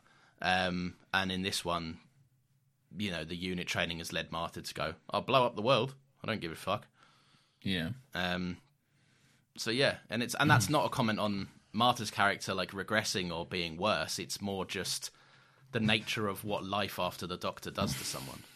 The Doctor's influence. Yeah, and whether, like you say, whether he's con. Do you, do you reckon there's a consciousness of that? Do you reckon he's aware that he does this? No, I don't think so. I think it's a, a subconscious thing. I I don't think this is something he's purposefully doing. I, I, think, think there might be an element of being willfully blind to it. Yes, that I believe. Yeah, I I think it's just a a side effect of the Doctor, Yeah. basically. And you know this, it it comes up again. You know, like. But we're not done with people sacrificing themselves for the Doctor. No, trust no. me. That's not really something that ever goes away. So, like, Uh, that, that's just by nature of it being a, like a TV drama, right? like. Yeah, yeah, but but you know these these ideas are, are brought up again and stuff. It's Yeah, it's not something that's forgotten about. Um, it's always nice to see Ten humbled. Is what I'm saying. it is, yeah, and again, some great acting from David. Even even when he has nothing to say in the scene, he's still doing a fucking a great job of um of of just well doing his job really. Yeah. he's a he's a good lad. Um, where are we here? Uh, detonate the reality bomb. All in credits, all in uh, capitals because Davros screams that shit. Do you know this was trending on Twitter? Uh, was this? Yeah, detonate the reality when they were doing the the tweet along for this episode, the tweet along which brought back Russell David and and um, Catherine to Doctor Who. They uh, he Russell said, "Let's all tweet this in capitals at the t- uh, when it happens," and then like everyone tweeted, "Detonate the reality bomb," all in Oh my capitals, and then it was. Because so many people tweeted it, it was trending on Twitter. That is incredible. There must have been so many confused people. Was there context like hashtag Doctor Who or something? Like, It was hashtag Subwave Network was the, the Okay. official hashtag for it. but- yeah, just picturing the amount of people just putting that out there and confused people logging on, being like, "Whoa, world leaders going, whoa, whoa, whoa what's going on? Does this? Uh, do I need to be That's- concerned by this?" that tweet along was also very good because um, David was doing it through Georgia's account because he doesn't have Twitter. Yes. Um, but but in the end, it, it just resulted in her just posting updates on his behalf because he he kind of just got sick of social media. He doesn't really know how it works.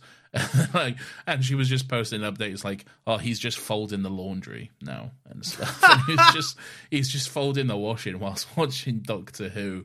But then also she just posted some really sweet photos of him just like watching it with just like the biggest smile on his face Oh, while he's bless. watching. And it was all it was all very cute stuff. I, Um, I am yeah. in love with how much of just a normal man David Tennant is in his off days. Yeah, yeah. like he's doing all this massive, you know, performances as the Doctor, and and really, you know, bringing home the awards, being a great Mm. actor, and then just there's there's videos of him just strutting about Morrison's, and, be- and Yeah. being like the staff were very friendly in Morrison. it's very fun. It is. It is. Um, so do, hang on before the before the reality bomb goes Mm. off, is it does Ten Two and Donna land before this? No. So when do they when do they land? Or is that next? After, yeah, it's after this. Yeah, Okay. it's immediately after. Oh, okay, cool. Uh, ten two kind of shits the bed immediately. I like this. This is very funny. Well, it's like it's like a big heroic moment of like the TARDIS lands and everyone's like, "What the fuck?" And Yeah. another Doctor steps out. Oh, he's wearing a beautiful blue suit. He looks good. I tell you that, but I don't know what's going on. Uh, and then he's like got this weird sci-fi gun, and he's running towards Davros, and then he just like zap, you're done. yeah. Davros uses his like Sith lightning powers or Yeah. whatever he has. Um, what I like about that, and we, we, we speak about this, you know, the lift shot gets reused quite a lot. There's often um, regeneration sound effects can be used for certain moments in Doctor Who. They reuse a lot of uh, sound effects and stuff. Um, and did you recognize the sound that 10-2's weird sci-fi gun makes when he he specifically when he's in the TARDIS and he's got his foot up on the console and he goes ready? No. It is uh, the sound of none other than the laser screwdriver. Really? What sound is that laser screwdriver? Well, like it's it's laser sound. Uh, yeah, because you know, you know, it, you know the sound where it goes shing, pew. Oh yeah, I think I know that one. It's yeah. it's the pew bit of that sound. Yeah, oh, all right. Yeah. So um, I like. I mean, I know that because I, I had the toy of the laser screwdriver. So I'm. Fuck it, we get it. You were rich, all right. Fucking No, hell. this annoyed me. Right, someone tagged like the podcast in this. Um, Oh, I saw that. It was Sarah Jane's lipstick. yeah, but then they said like, oh, and, and as if you didn't grow up rich or something. It wasn't two hundred and thirty nine pounds when I bought it in two thousand and eight. Yeah, I bet it was. No, it was like a tenner. mummy, mummy, buy me this one. Fuck. Laurence, why do you need the lipstick? That's what my mum probably would have said. Probably. Yeah. Um. Anyway, yeah. So he, he, he his laser screwdriver. I, I think there's a. I know it's likely just the the sound department reusing a sound effect for a gun that would probably have emitted a laser if it ever got the opportunity. Um. But there is a there is a nice element of the last time the Doctor was wielding something that made this sound effect. It was when he was at his his like his angriest, his most desperate, his most desperate to take down the master, and the only thing he was able to do was hold and point a weapon at, at the master.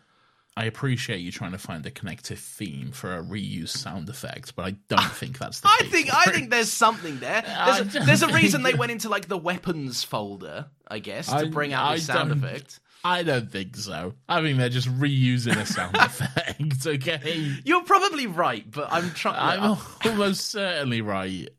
You appreciate the work I tried to do. It's fine. Uh, yes. So 10-2 shits the bed. He gets zapped. Yeah.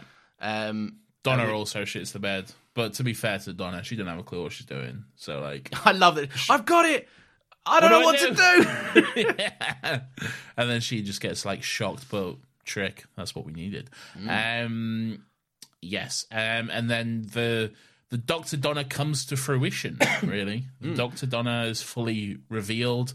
Donna's smart now, and she can fuck with the Daleks, which is good I, fun. I love this reveal because up until every the episode has been doing this literally since this pretty much the first time all the characters get to the crucible, right? Hmm. And every single time someone walks into that room, Davros goes, "Activate holding cell.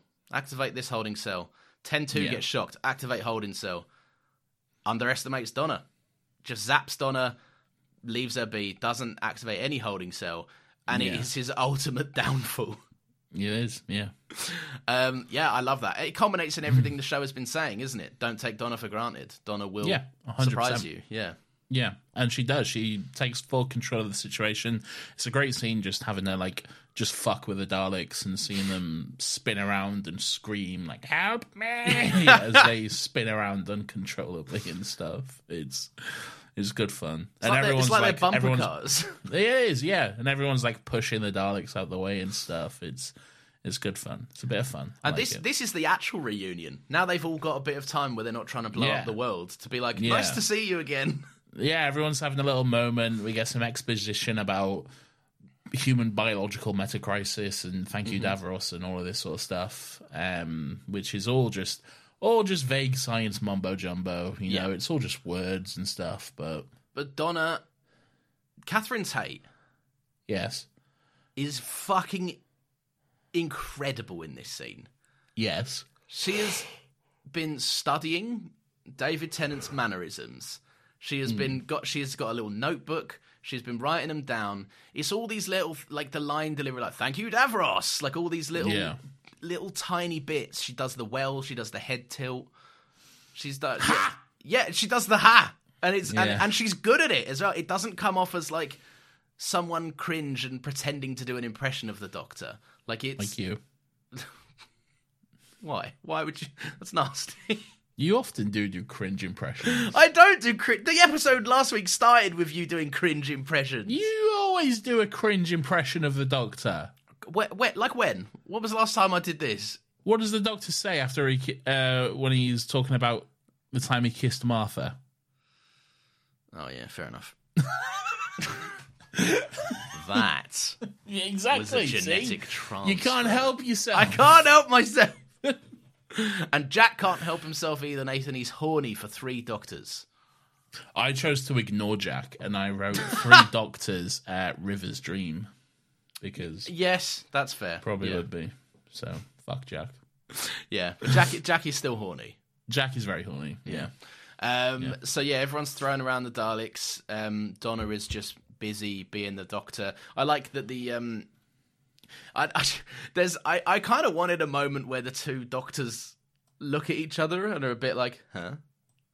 But This is, Ten's never really Ten doesn't ever really seem shocked by the meth Yeah. crisis. Like at no point is he like this is weird. What's going on here? He's just like like even when he shows up, everyone's like, "What the fuck's this?" And then the fucking ten two says human biological meta crisis, and he just goes, "Never mind that. Now we've got to figure out what the the fucking how to stop the reality bomb or whatever." Like and just- like I get it, there's bigger fish to fry. there is, but he's still he's just like just seemingly not phased by this at all. Yeah, Um, maybe because he knows what it means for Donna.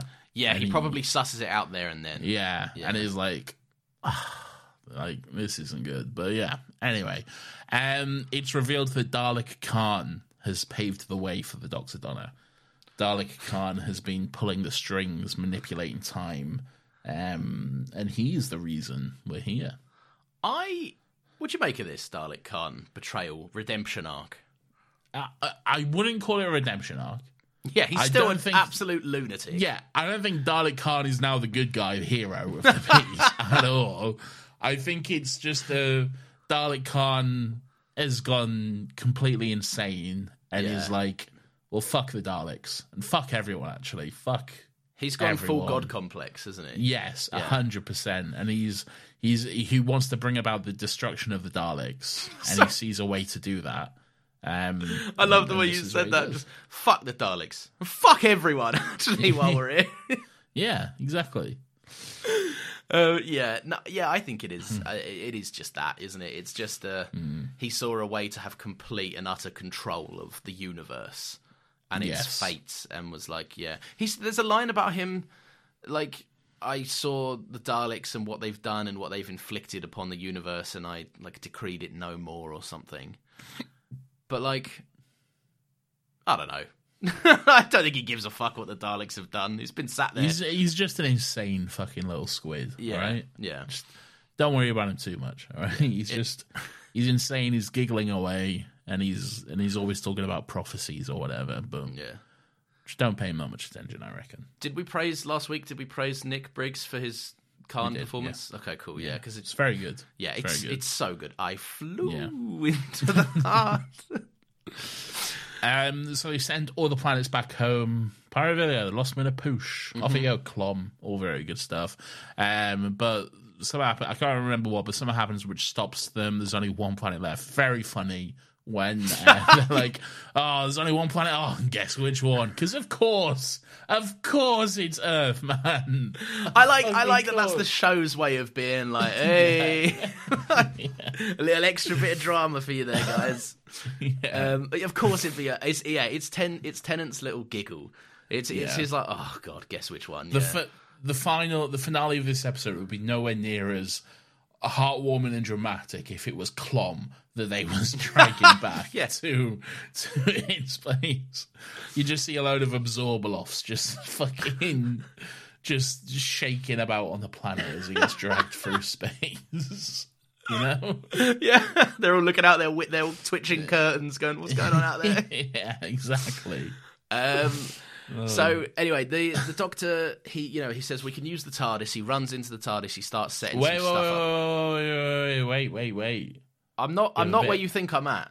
Are you not? I'm still going to get to what 10-2's doing. Oh, okay, fair. Yeah, yeah, because the, the I thought you were just brushing over the genocide. no no of that man in the blue suit. No, of course not. It's my it's Yeah. my whole thesis.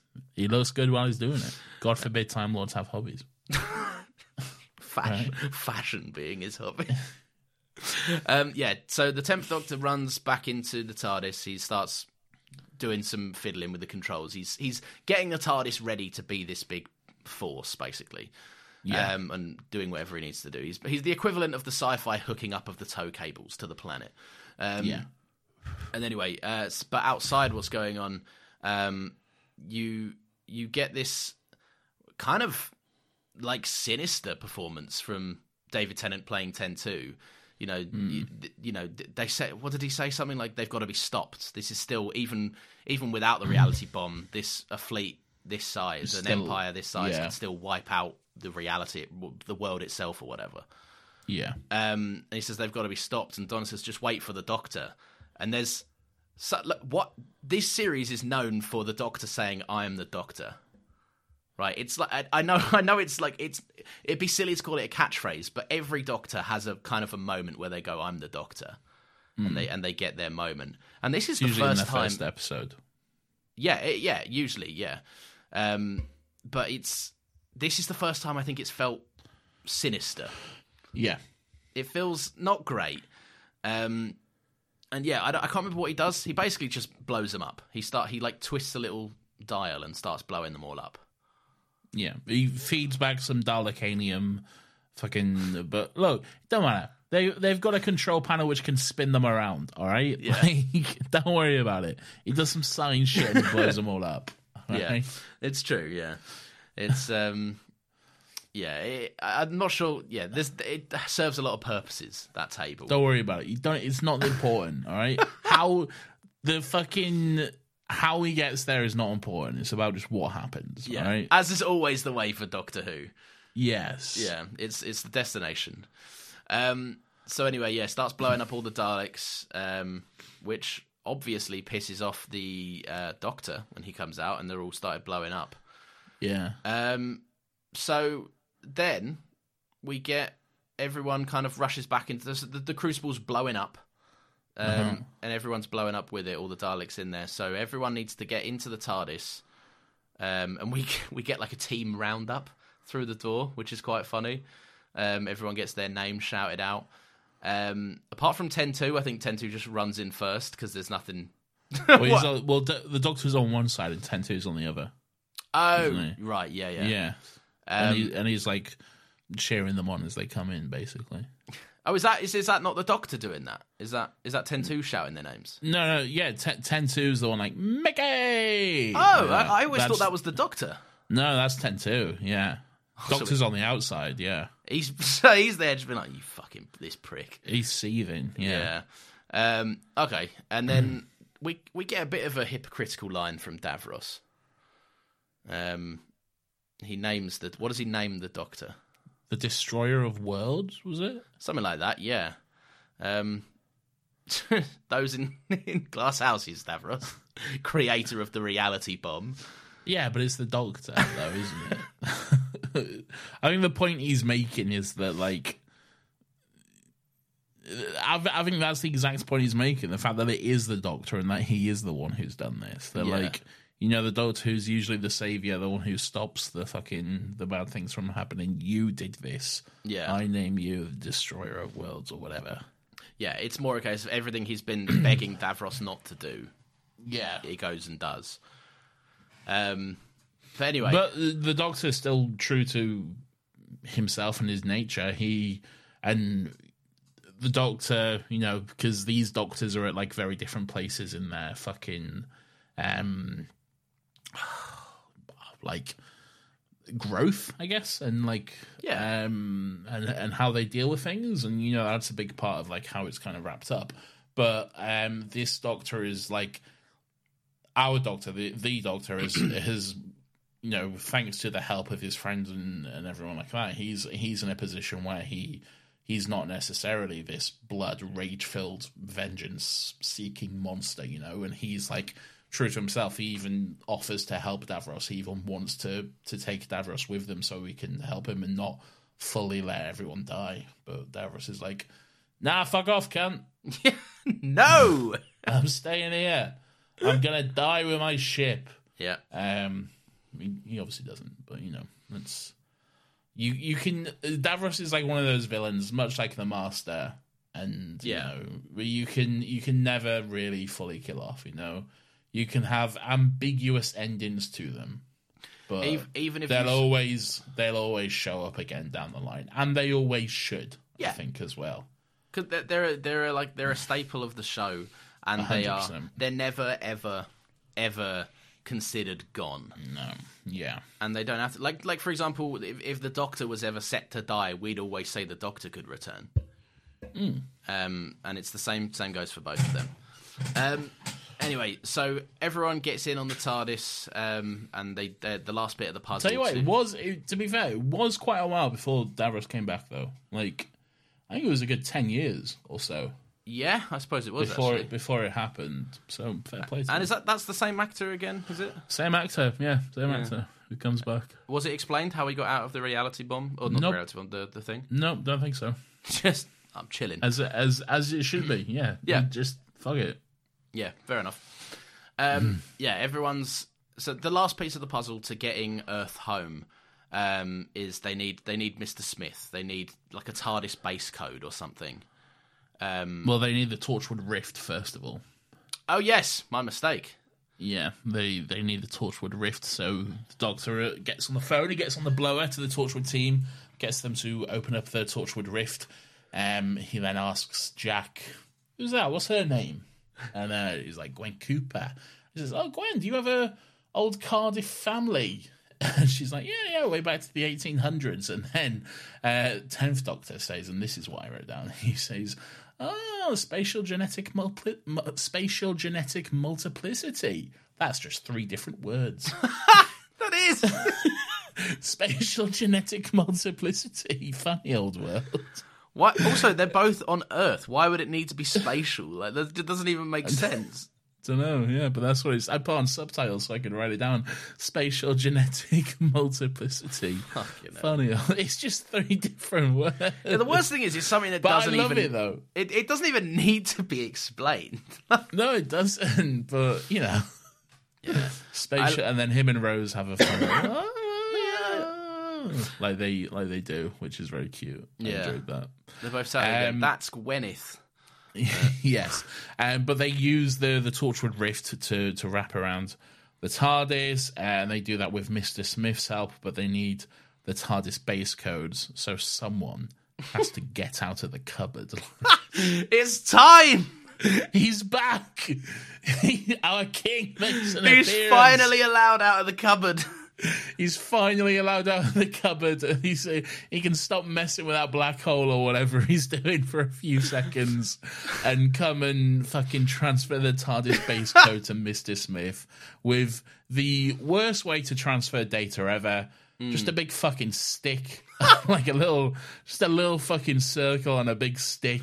Like I love the concept that these two robots from alien planets in the future and everything else can't, they don't have Bluetooth.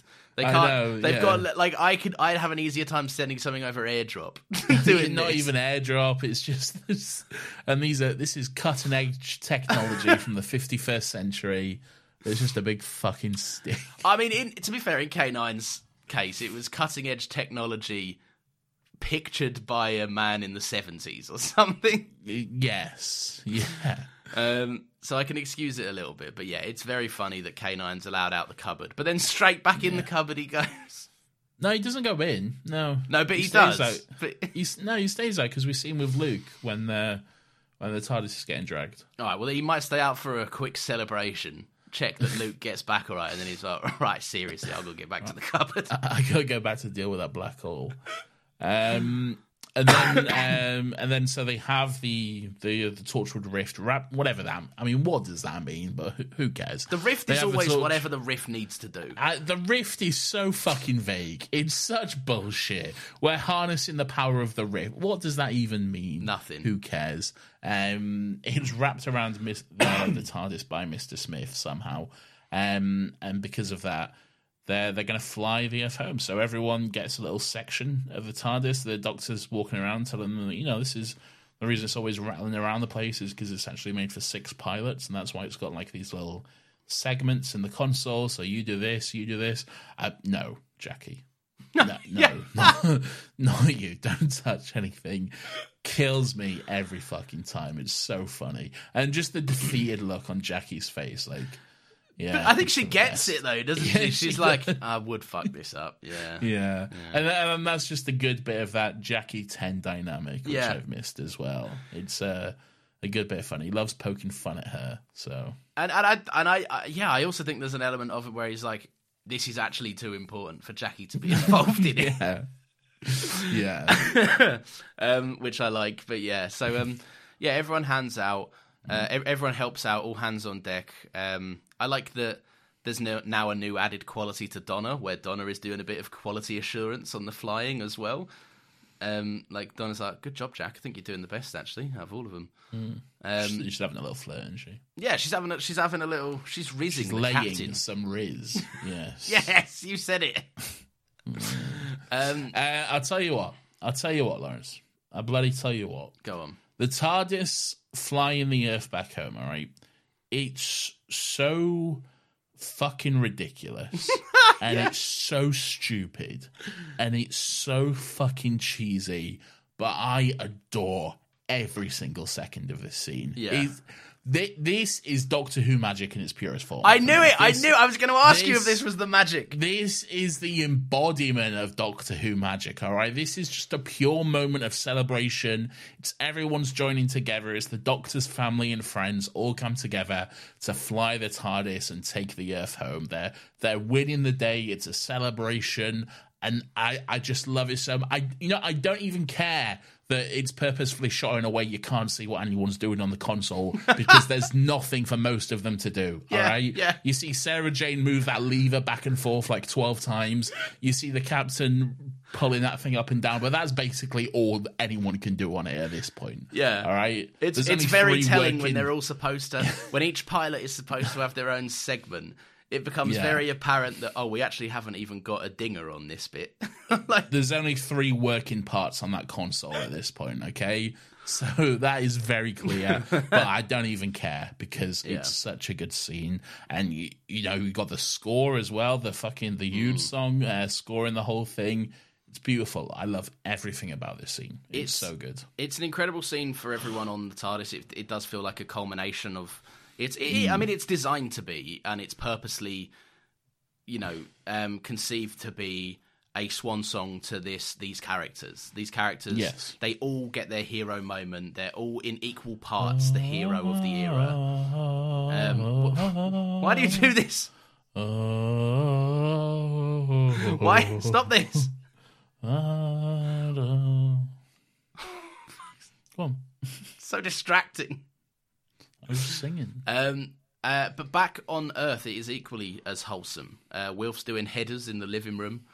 Um, Well, that's when they're back. well, yeah, but that's where the scene goes. It takes them back. Yeah. Yeah. Um, I like that. I, I love Francine is just out spinning and twirling in the front garden. Yeah. She does a little spin in the garden. she, I mean, she, look, she's appreciating life. She's a queen that she, she, um, you know, she had a rough year, and she's she's probably been meditating since, you know, to Yeah. reconnect with the earth, um, and kind of uh, center herself and calm herself after a very very traumatic experience.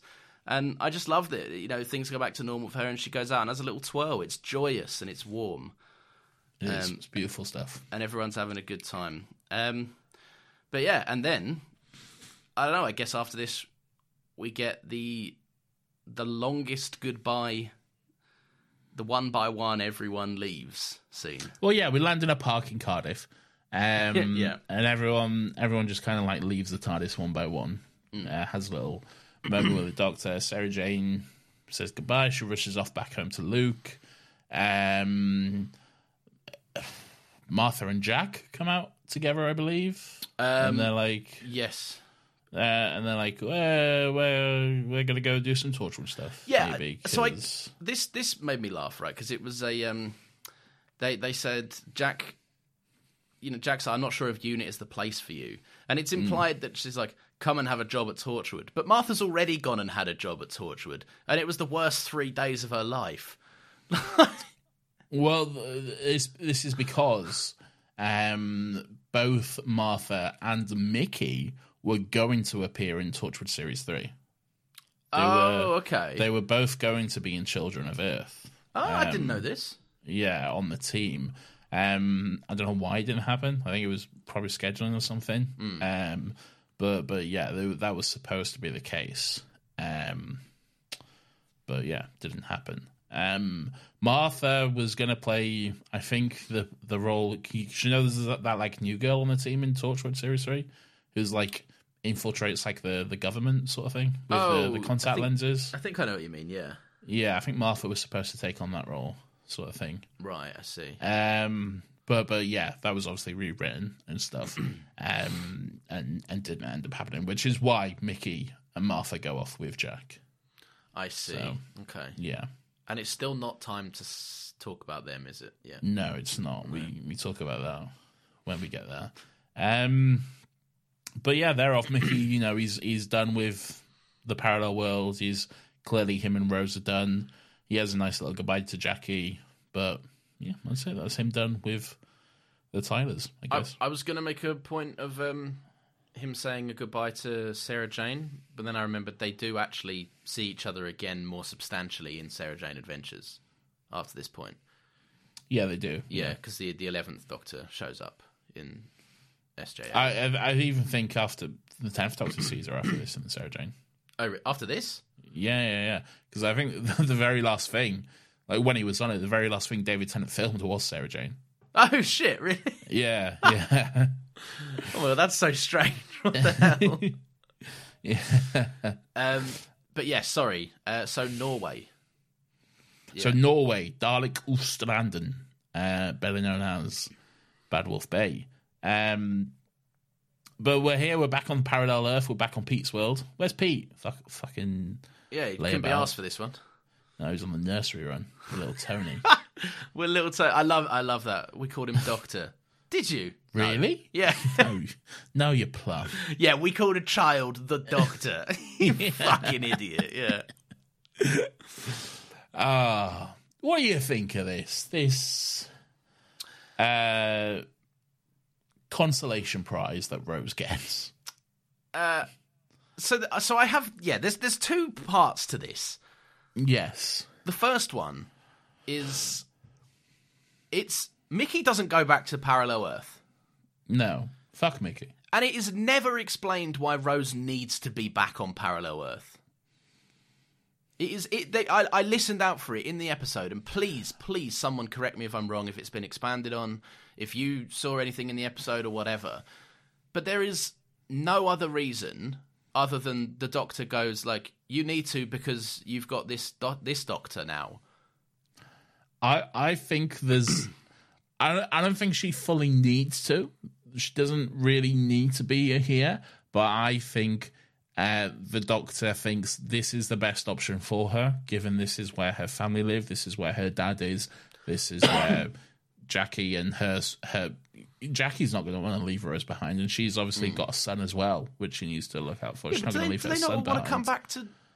Oh, but I But then he'd have to go 10 get years, them. Yeah. But then he'd have to go get them and stuff and everything.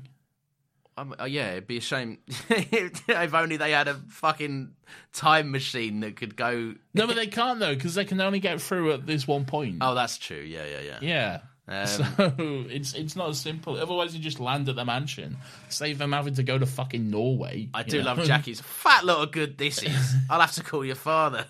Yeah, exactly. Um, but but yeah, um, I I think it's just a, a number of factors that the the doctor basically decides this is the best thing for it, and also maybe having a doctor. A, another doctor running about his universe isn't the best thing, so That's pop him probably off true. into yeah. pop him off into Pete's world. Yeah, it's a kind of a tactical. Yeah, I, don't, Yeah. I don't really give a fuck about this version of Earth if they want to fucking Yeah. run rampant. Um, yeah. So the consolation prize. Um, there's a part of me that I I really appreciate and like the idea of the Doctor and his tragic fate with Rose being that he was never the version that Rose needed. He was never the one that could settle down and stop and could grow old with her. And I think it's it's very within Ten and Ten's vanity um, that he- for the rest of his life he has to reconcile with. There's a version of him that is just that little bit more human.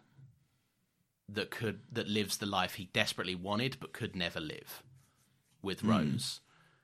And on the other part of me, it's it just there's a strangeness to it.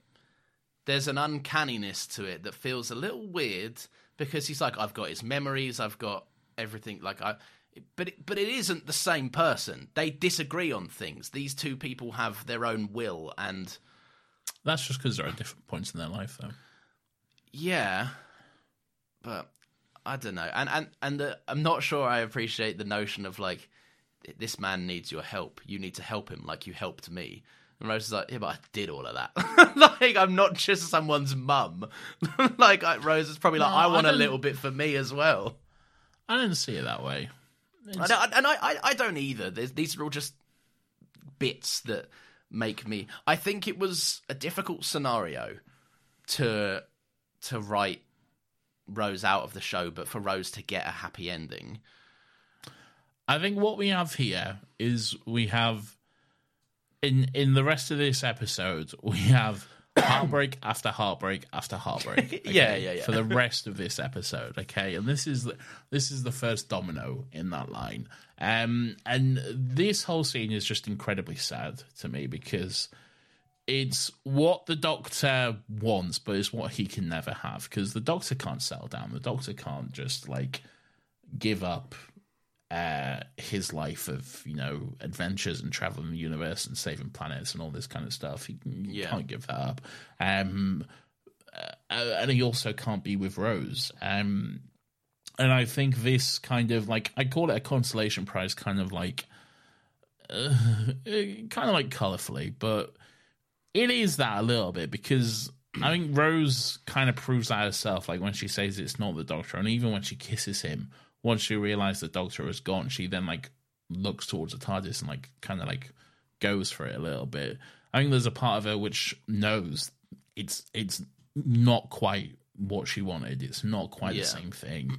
um, I, I is it the best ending for her? no, but it's probably the best ending she could get given the circumstances. Yeah, I Yeah. I agree. I- I don't know. I, I think there's there's absolutely that element of feasibly you can't Mm. say it's a bad ending because she ends up with a doctor who is the doctor, Yes. but it's Like a a, doctor who she can grow old with and live with for the rest of her life. yeah, but it's and like a clone thing, life. isn't it? It's like if you you know they they are still.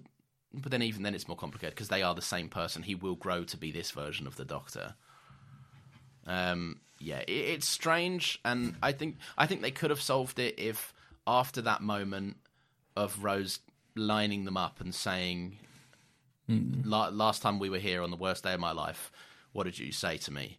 And Ten says Rose Tyler, and she goes, "And how is that going to end?" And he can't say it. He Yeah. he specifically plays a little like he says like, "Does it need to be said?"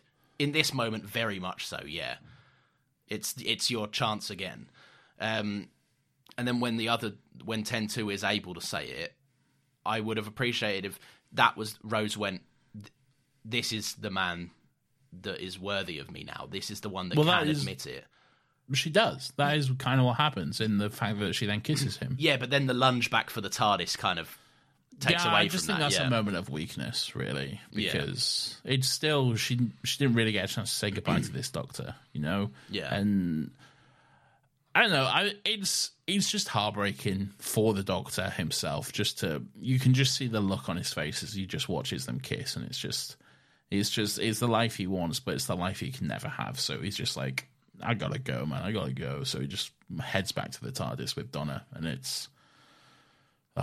It's not good. It's very, very sad times, yeah. Yeah, And the worst thing is. is he gets back into the TARDIS, and then it's even sadder times. I know, and then it's just we're not done with the heartbreak tour because, oh my god, um, what is one of the most heart wrenching moments in all of Doctor Who? Really, it's a, a lot of people will say it's the, it's the saddest companion exit, and and I would probably agree with that off the top of my head. It's it's it's so tragic what happens to Donna. It's so heartbreaking, and Yeah. and the way it builds up to it, it's it's really well done because you have the Doctor. He's obviously still heartbroken about what happened there, but then Donna's like a bit excited. Oh, where should we go? You know, we've got a fe- fell spoon and all this kind of stuff. She's having fun. She's figuring out where where they'll go next on their adventures. But then there's just this like knowing look on the doctor's face, and he's just hmm. like, "Yeah, it's, it's not going to happen." And then you know you can you know you can fix that circuit if you try hotwiring the fragment links and superseding the binary, binary, binary, binary, binary, binary. Yeah, it, it- it's fucking rough, right? Because like she's doing the. There's a part of you that at first believes that hmm. things are going to be okay, and that we got this version of Donna that is like the the Pokemon is fully upgraded or whatever. Like it's fully evolved, and Donna is no, but Donna's like she she's finally appears as special as she's always been, mm. and she she has all this knowledge and this this is going to make traveling with the Doctor such a blast. But yeah, when you start to see that the Doctor's not happy about something, and then you realize that if the Doctor knows there's something wrong, she would also know that there's something wrong. But you realize that she's doing the 10 word babble. She's deflecting the problem away, pretending Yeah. it will go away if they can just keep talking and saying stuff. Um, to avoid like the the horrible truth of it all and it's just, oh god. That the moment where like he says and there's never been one before and you know why and she, that she, she says like because there can't be and she's just she's so it it almost comes across as bitter that she's yeah, like this is not fair Yeah. this is my pride and it's not Yeah. it's not fair at all. No. it's it's very much unfair. Um, and it I wrote- that it's like when when he wipes her memories, it's it's like he's almost essentially holding a pillow over her face while she begs for her life. yeah because she's just begging him not to do this. She doesn't want to have her memory wiped. She doesn't want to forget about everything she's done with the Doctor. She even says, you know, like I was going to be with you forever. The Doctor and Donna in the TARDIS traveling the universe and all this sort of stuff, and it's just like she, she can't because she'll die. She like got like fucking two more minutes left before she just blows up. So like fucking hell.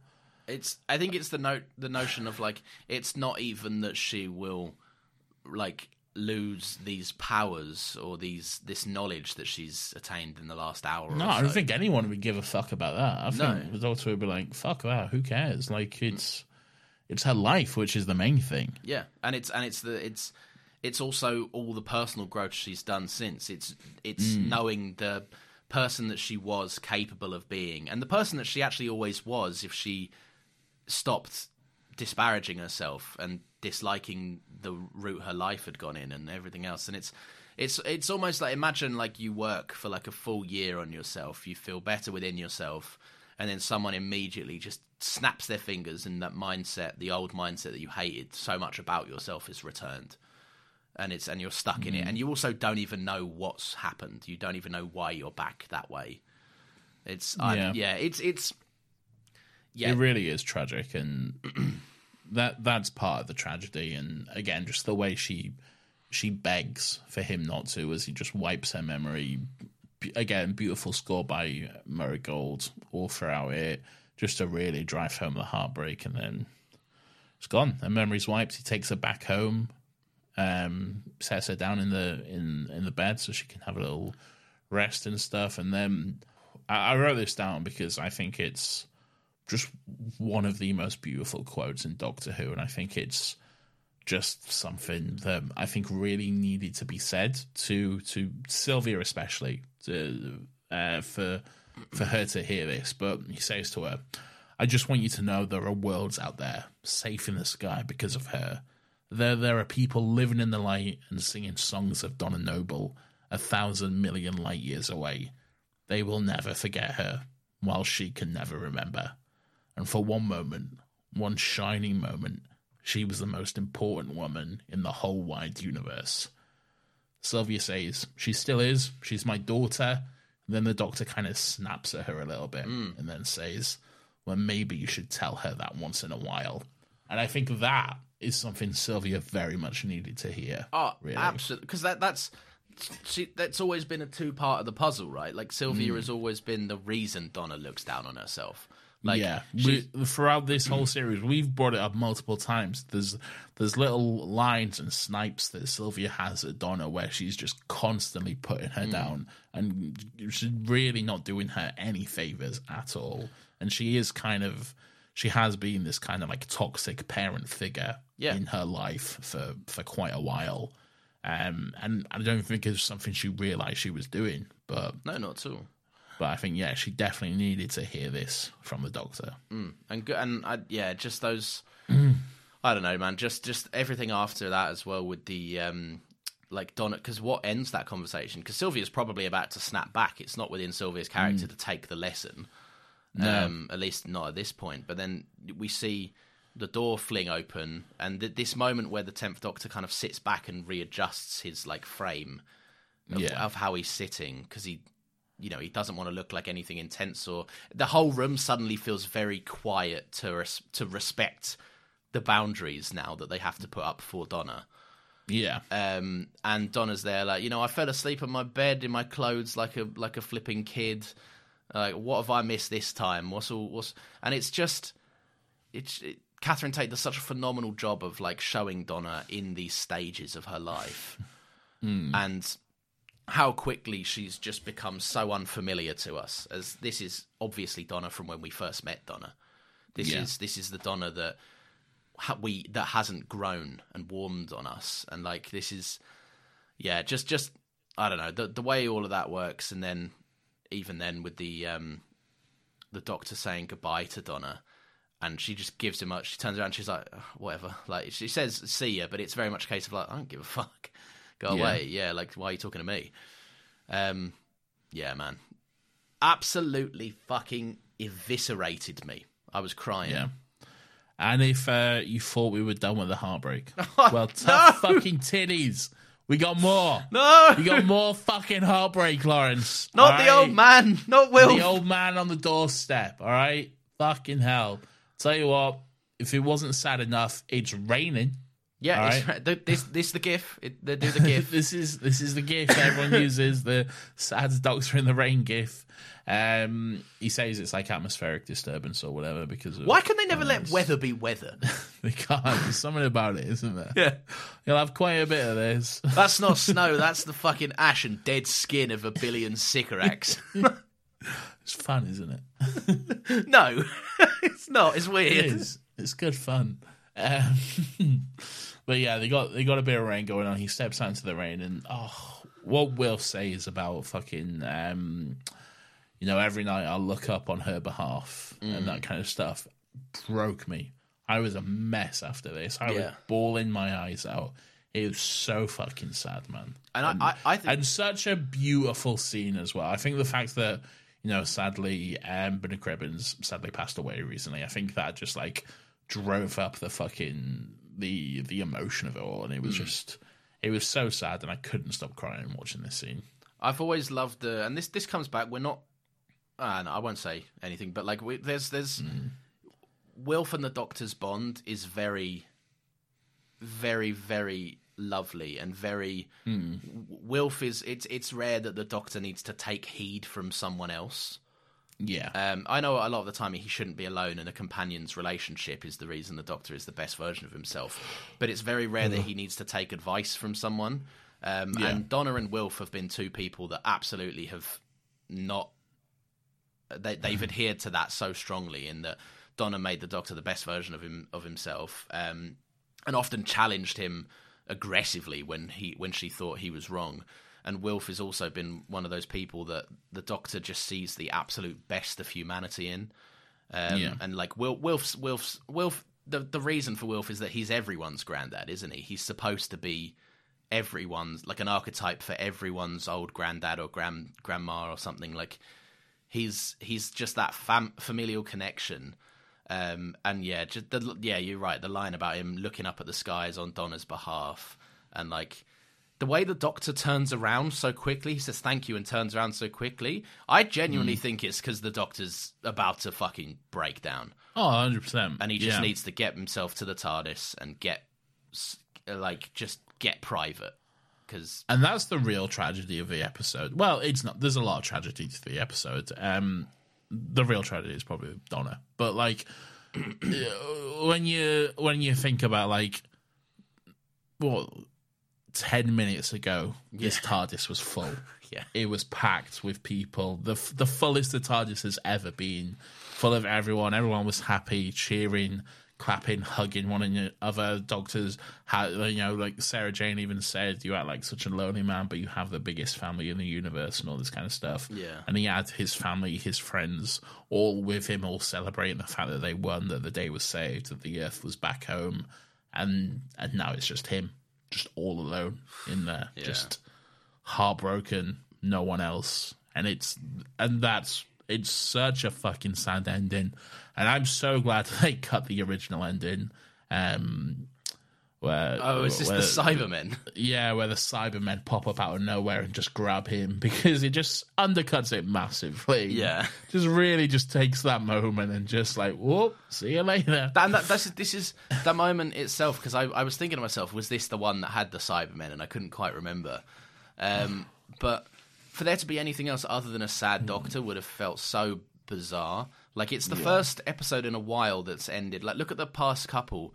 Like there was everyone dying and the the Daleks are back. Uh, the one before that was Rose is coming back and everything's bad wolfified.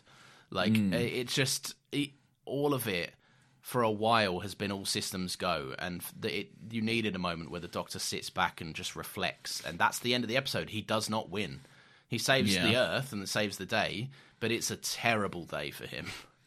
He's alone. Yeah. He's, he's so incredibly alone. He had to wipe his best friend, well, wipe his best friend's memory, and now it's just, it's just him in this big old box. Off he goes. Yeah. Sad times, Sad- but at least next stuff. week we have the best episode of Doctor Who, according to you. I never said that. Nathan, should we do on the weirdo? record as being my official words. Laurence, I think we should do weirdo Ah. of the week. Weirdo of the Week!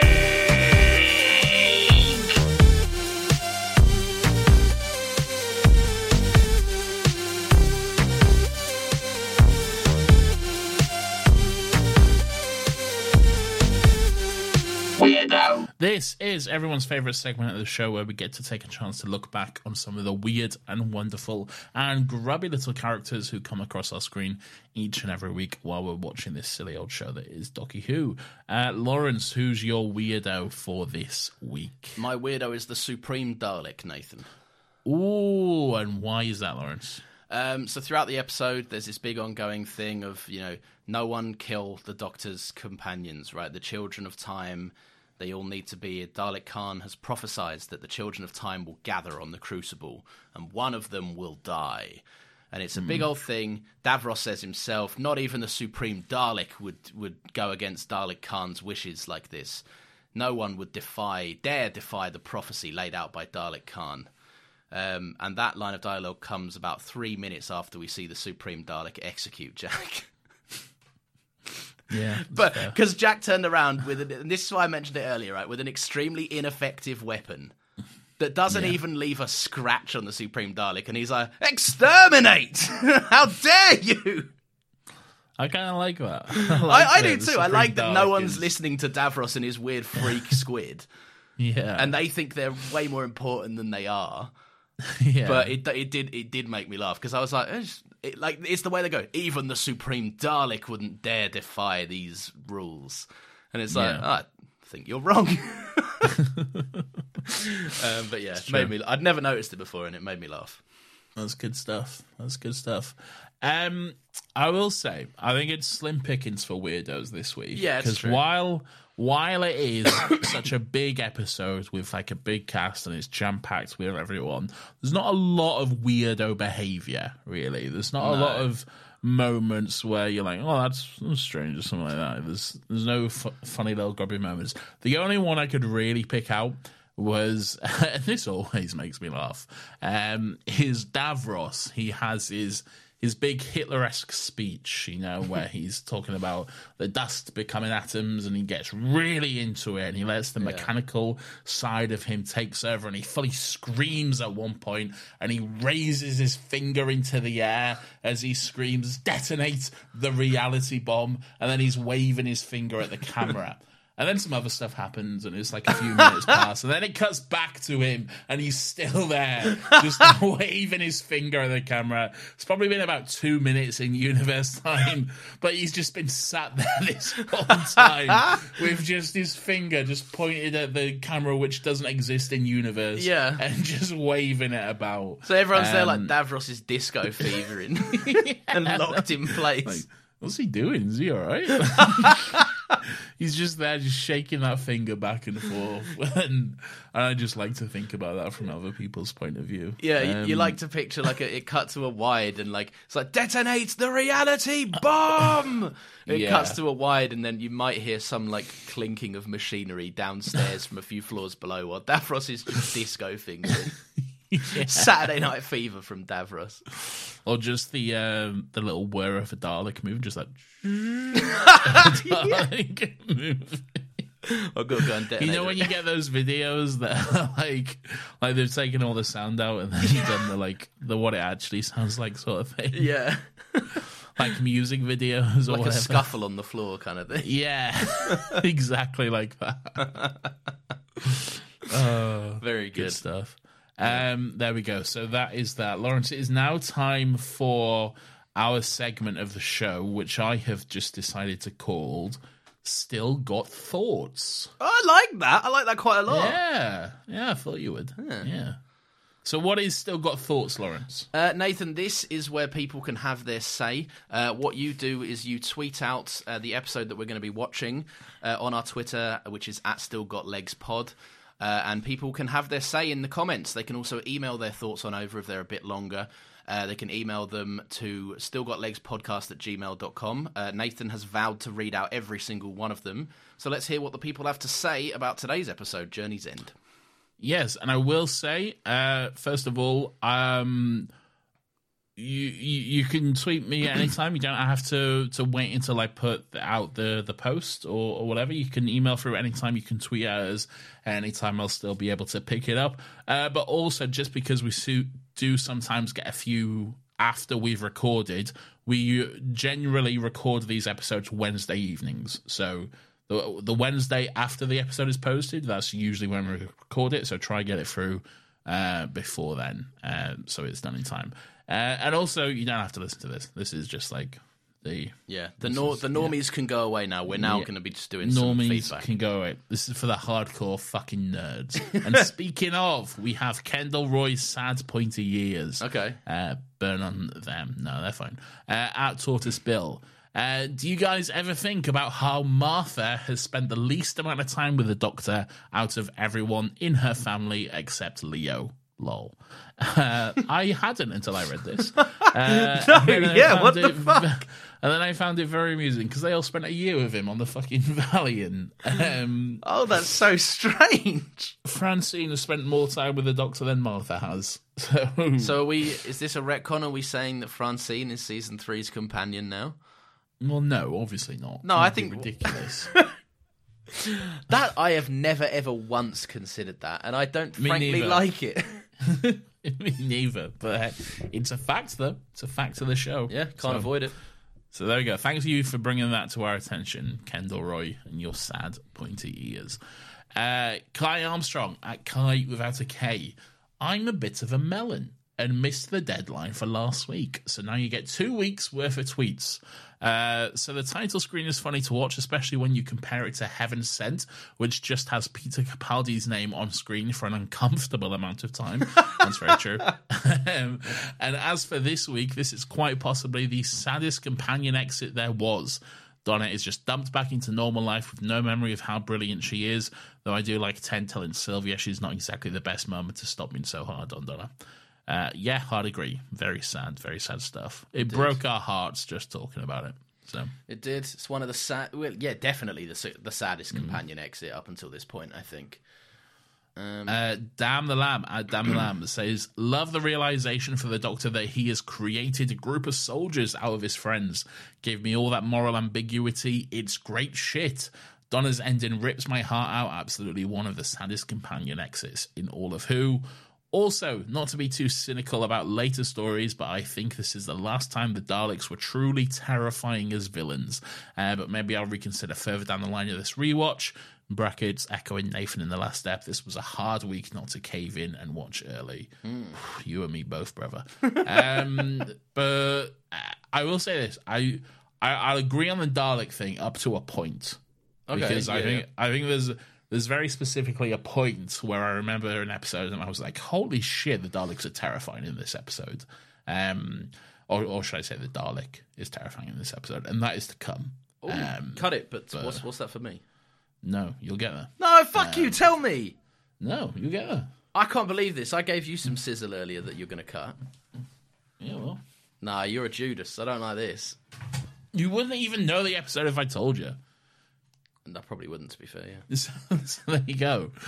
Uh, Rach at Sighting Strange says, This is really one for last week that I forgot. Everyone's forgetting. This is really one for last week that I forgot, but it's very funny to me that the Doctor discovers the vague concept of the end of the universe is happening and immediately assumes it will be centered around the Earth. I mean, he's right, but still, it's very funny. Uh, and again, ties into that. Oh, look, which planet is it? You know that Yeah. sort of thing. It's always the Earth. Um, as for this episode, it's a good reaction there, Laurence. Cheers. You gave me a lot to. I know. I'm just, As for this, as for this episode, I'm just. la- I found it funny. I was laughing. yeah, great. You gave me a really lot to go off. Well done. Uh, as for this episode, it's a banger. There's no real reason for all the crossover characters to be in it uh, because they don't actually do much to affect the story at all. But they are, and I love it for that. Also, I think Donna's Minor Wipe is a sad scene of Who, that music, uh, crying face emoji. Uh, yeah, everyone uh, basically has the same thoughts on the on the Donna thing. It's it's fucking heartbreaking. It's Uh, terrible stuff. I, I'd never really thought about how like the the children of time as a whole don't really contribute much, but like yeah, yeah, give them all their flowers. It, it this is, it's the send off, isn't it? It's supposed to be Yeah. the goodbye. So of course, of course. uh, magnanimous tenant hoarder. Oh, uh, at Soupy Soup Brain has uh, this is a fun little tweet. Um, it's accompanied by three different pictures, screenshots from episodes of Doctor Who, uh, and they're captioned as so. David Tennant appears in a burst of regeneration energy. Brackets 2005. David Tennant appears in a burst of regeneration energy. Brackets 2008. David Tennant appears in a burst of regeneration energy. Brackets 2008. Um, good fun. All his various regenerations. um, before we even get to his actual one. So yeah, oh, good God, stuff. yeah. Uh, but for real, this episode is the ultimate RTD finale. High stakes, high camp, high emotions. It's got everything and more, and Donna's send off is one for the ages. The upcoming string of episodes until Fen- until Ten's final story can be hit or miss. You're telling me, uh, but this is a certified gold banger. There we go. Listen, I'm not having any slander for the end of time part two. All right, I just won't have it. We'll see. It's a great episode. I'm, I, Laurence, last week I said I'm not saying anything until we get there, true. and I haven't. Okay. Okay. Uh, Charlie Soccer at Schmitty Soccer says the performances carried this episode. Donna really put everything into that goodbye scene, and it shows. Absolutely one of the saddest endings in Doctor Who. One where just as you think it couldn't get any more tragic, you realise you have to watch the next Doctor after. Six out of ten. That's very. I, do you know what? You know, I haven't seen the next Doctor for at least ten years, Oh God. so I'm I'm like I'm very. I'll, t- I'll tell you that. Here's a little bit of sizzle. All right. The the first time I watched the te- the next Doctor was in when it aired. uh, When I was watching the ep- Christmas Day itself, when I was watching the episode for the first time, I fell asleep during the Oh, my- episode. And this was when I was a huge, I think the height of my, no, not, I've always been a huge Doctor Who fan, but like, I was a big Doctor Who fan, and I fell asleep. And on Christmas Day too, it should And like on Christmas oh, Day. no, yeah. Yeah, but you know, we'll we'll get into that next week. um, Alan Penguin at a uh, underscore Penguin underscore Wave. Donna experienced new capabilities, a different outlook on life, and a fun new lifestyle. This reminded me of something. In Garfield 2, Garfield is mistaken for a royal noble cat. He ends up living an upper class lifestyle for a short period in a place of the real royal cat. Donna and Garfield are also both Ranger. Both the characters end up fairly useless afterwards. Um, I think Alan likes Garfield. so What are we doing here? I. I have no idea. What's this? I have absolutely no idea. But thank you, Alan Penguin. Thanks, Alan. Uh, P.S. Moore at P.S. McMoore says, "Song of Freedom, the song that plays when the Earth is getting told, is Murray G's magnum fucking opus." That paired with seeing all the characters we've come to love over the last four years smiling together in the TARDIS, it does indeed receive my compliments to the chef. It is very good. It's a I great don't know song. If it's, I don't know if it's a magnum opus. I think I would uh, save that award for The Shepherd's Boy, which is my personal favourite of Murray Gold. yeah. Um, but but it is very good. It is a beautiful piece of music. I I would probably have it as um, the the unreleased Future Kind song that goes. Um, fuck, how does it go? Ruined. It's a good bit. No, I can't remember. It just went from my mind. Great. This is a really good bit, Laurence. Read the next fucking tweet. Okay, well, uh, thank you, Laurence, for that incredible bit just there. We all had such good fun with that. Fuck's sake. Uh, this is from Greg Cactus Face at G Cactus Face. Uh, the beach Rose is stranded on at the end of this episode is Dårlig Ulv Stranden in Norway. Famously, some Norwegians eat dead horses, and in 2013, some of this horse meat made its way into beef lasagna sold in the UK. Yep. Uh, so Greg reminded us of the horse meat scandal. Yeah, I remember Uh, it well. I, I remember it well as well. Yeah. Uh, he also says during this episode, new life is created out of a hand. Baseball players often create a new life for themselves using only one hand, as that is what you use to throw a baseball. oh, that's good stuff. very very good. Uh, Robert Vasquez at RW Vasquez says In this episode, there's both a half Time Lord, half human, and a half human. A half Time Lord, in a way, they're hybrids. No wonder why the Doctor is so quick to get rid of his counterpart, but that's spoilers for another season. I'm I'm, I'm picking up what you're putting down there, Robert. You won't have a clue what that No, means. I'm will you? confused at No. the minute. Yeah. Don't worry about it. We'll get there. Jared Coastal at Jared Coastal says, All I recall from this episode is an awful companion console scene at the end where they tow the Earth like the intergalactic AA. Um, it's a beautiful scene, Jared. It, it is funny for the way that you see the TARDIS fly, and then it kind of pulls on the like you s- you you see where the invisible tether was, and then the Yeah. Earth goes, "Oh, we're coming along as well." Then I, li- I like it. it. It's absolutely absurd, but yeah, it's great. I won't It's hear, beautiful. I won't hear a bad word against it. Me neither. Uh, now that's all the tweets. So we are now on to emails. First of all, uh, from Sam Nixon. Uh, this email is entitled Proof. Hello, boys. As we reach the end of season four, I have definitive proof on a subject you have both long contested on this pod. I'm excited for this. Okay. If the Meta Crisis Doctor is wearing a blue suit when he departs at the end of Journey's End with Rose, yet 10 still has a blue suit to wear in the waters of Mars, bracket spoilers, this is surely evidence that he too prefers the blue suit so much that he has two of them. Can't deny that. Sorry, Lawrence, but also, Nathan, your opinions on the 910 TARDIS interior is also whack, so I guess it's one all. Great. No, right. You, Uh, yeah, but there was you. You came with proof for Nathan's thing. My thing, Yes. You know, the the TARDIS set. Nathan is absolutely wrong on the TARDIS set. It's an incredible. TARDIS. Not true. It's And it- awful. and it looks Look great. forward to the specials and onwards. Many thanks, Sam. I don't know what to say, Sam, because I don't know if we're I don't know if we're boys or not. Right, I don't know. I don't. I don't know. If, Sam Sam has given us definitive proof uh, that he prefers the blue suit. So much so that he missed that blue suit and he went out and he either got another or he already had one because he loves it so much. So I, I got nothing. It's a. It's a. I go. can't argue with proof. there you go. But I'm There you not. go. I don't know. If, all right, but it's not that he prefers it. The argument is that he looks better in it than in the brown suit, and he does. and he prefers it because he looks better in it. Uh, Samuel Webb. This email is entitled Docky Who. Howdy. Journey's End is an absolute banger, and all my homies know that it does what Endgame never could, i.e., actually be good on a rewatch. Burn. Oh, burn on I like Endgame. Endgame. I know. I don't mind having a rewatch of Endgame. Yeah. It's pretty long though.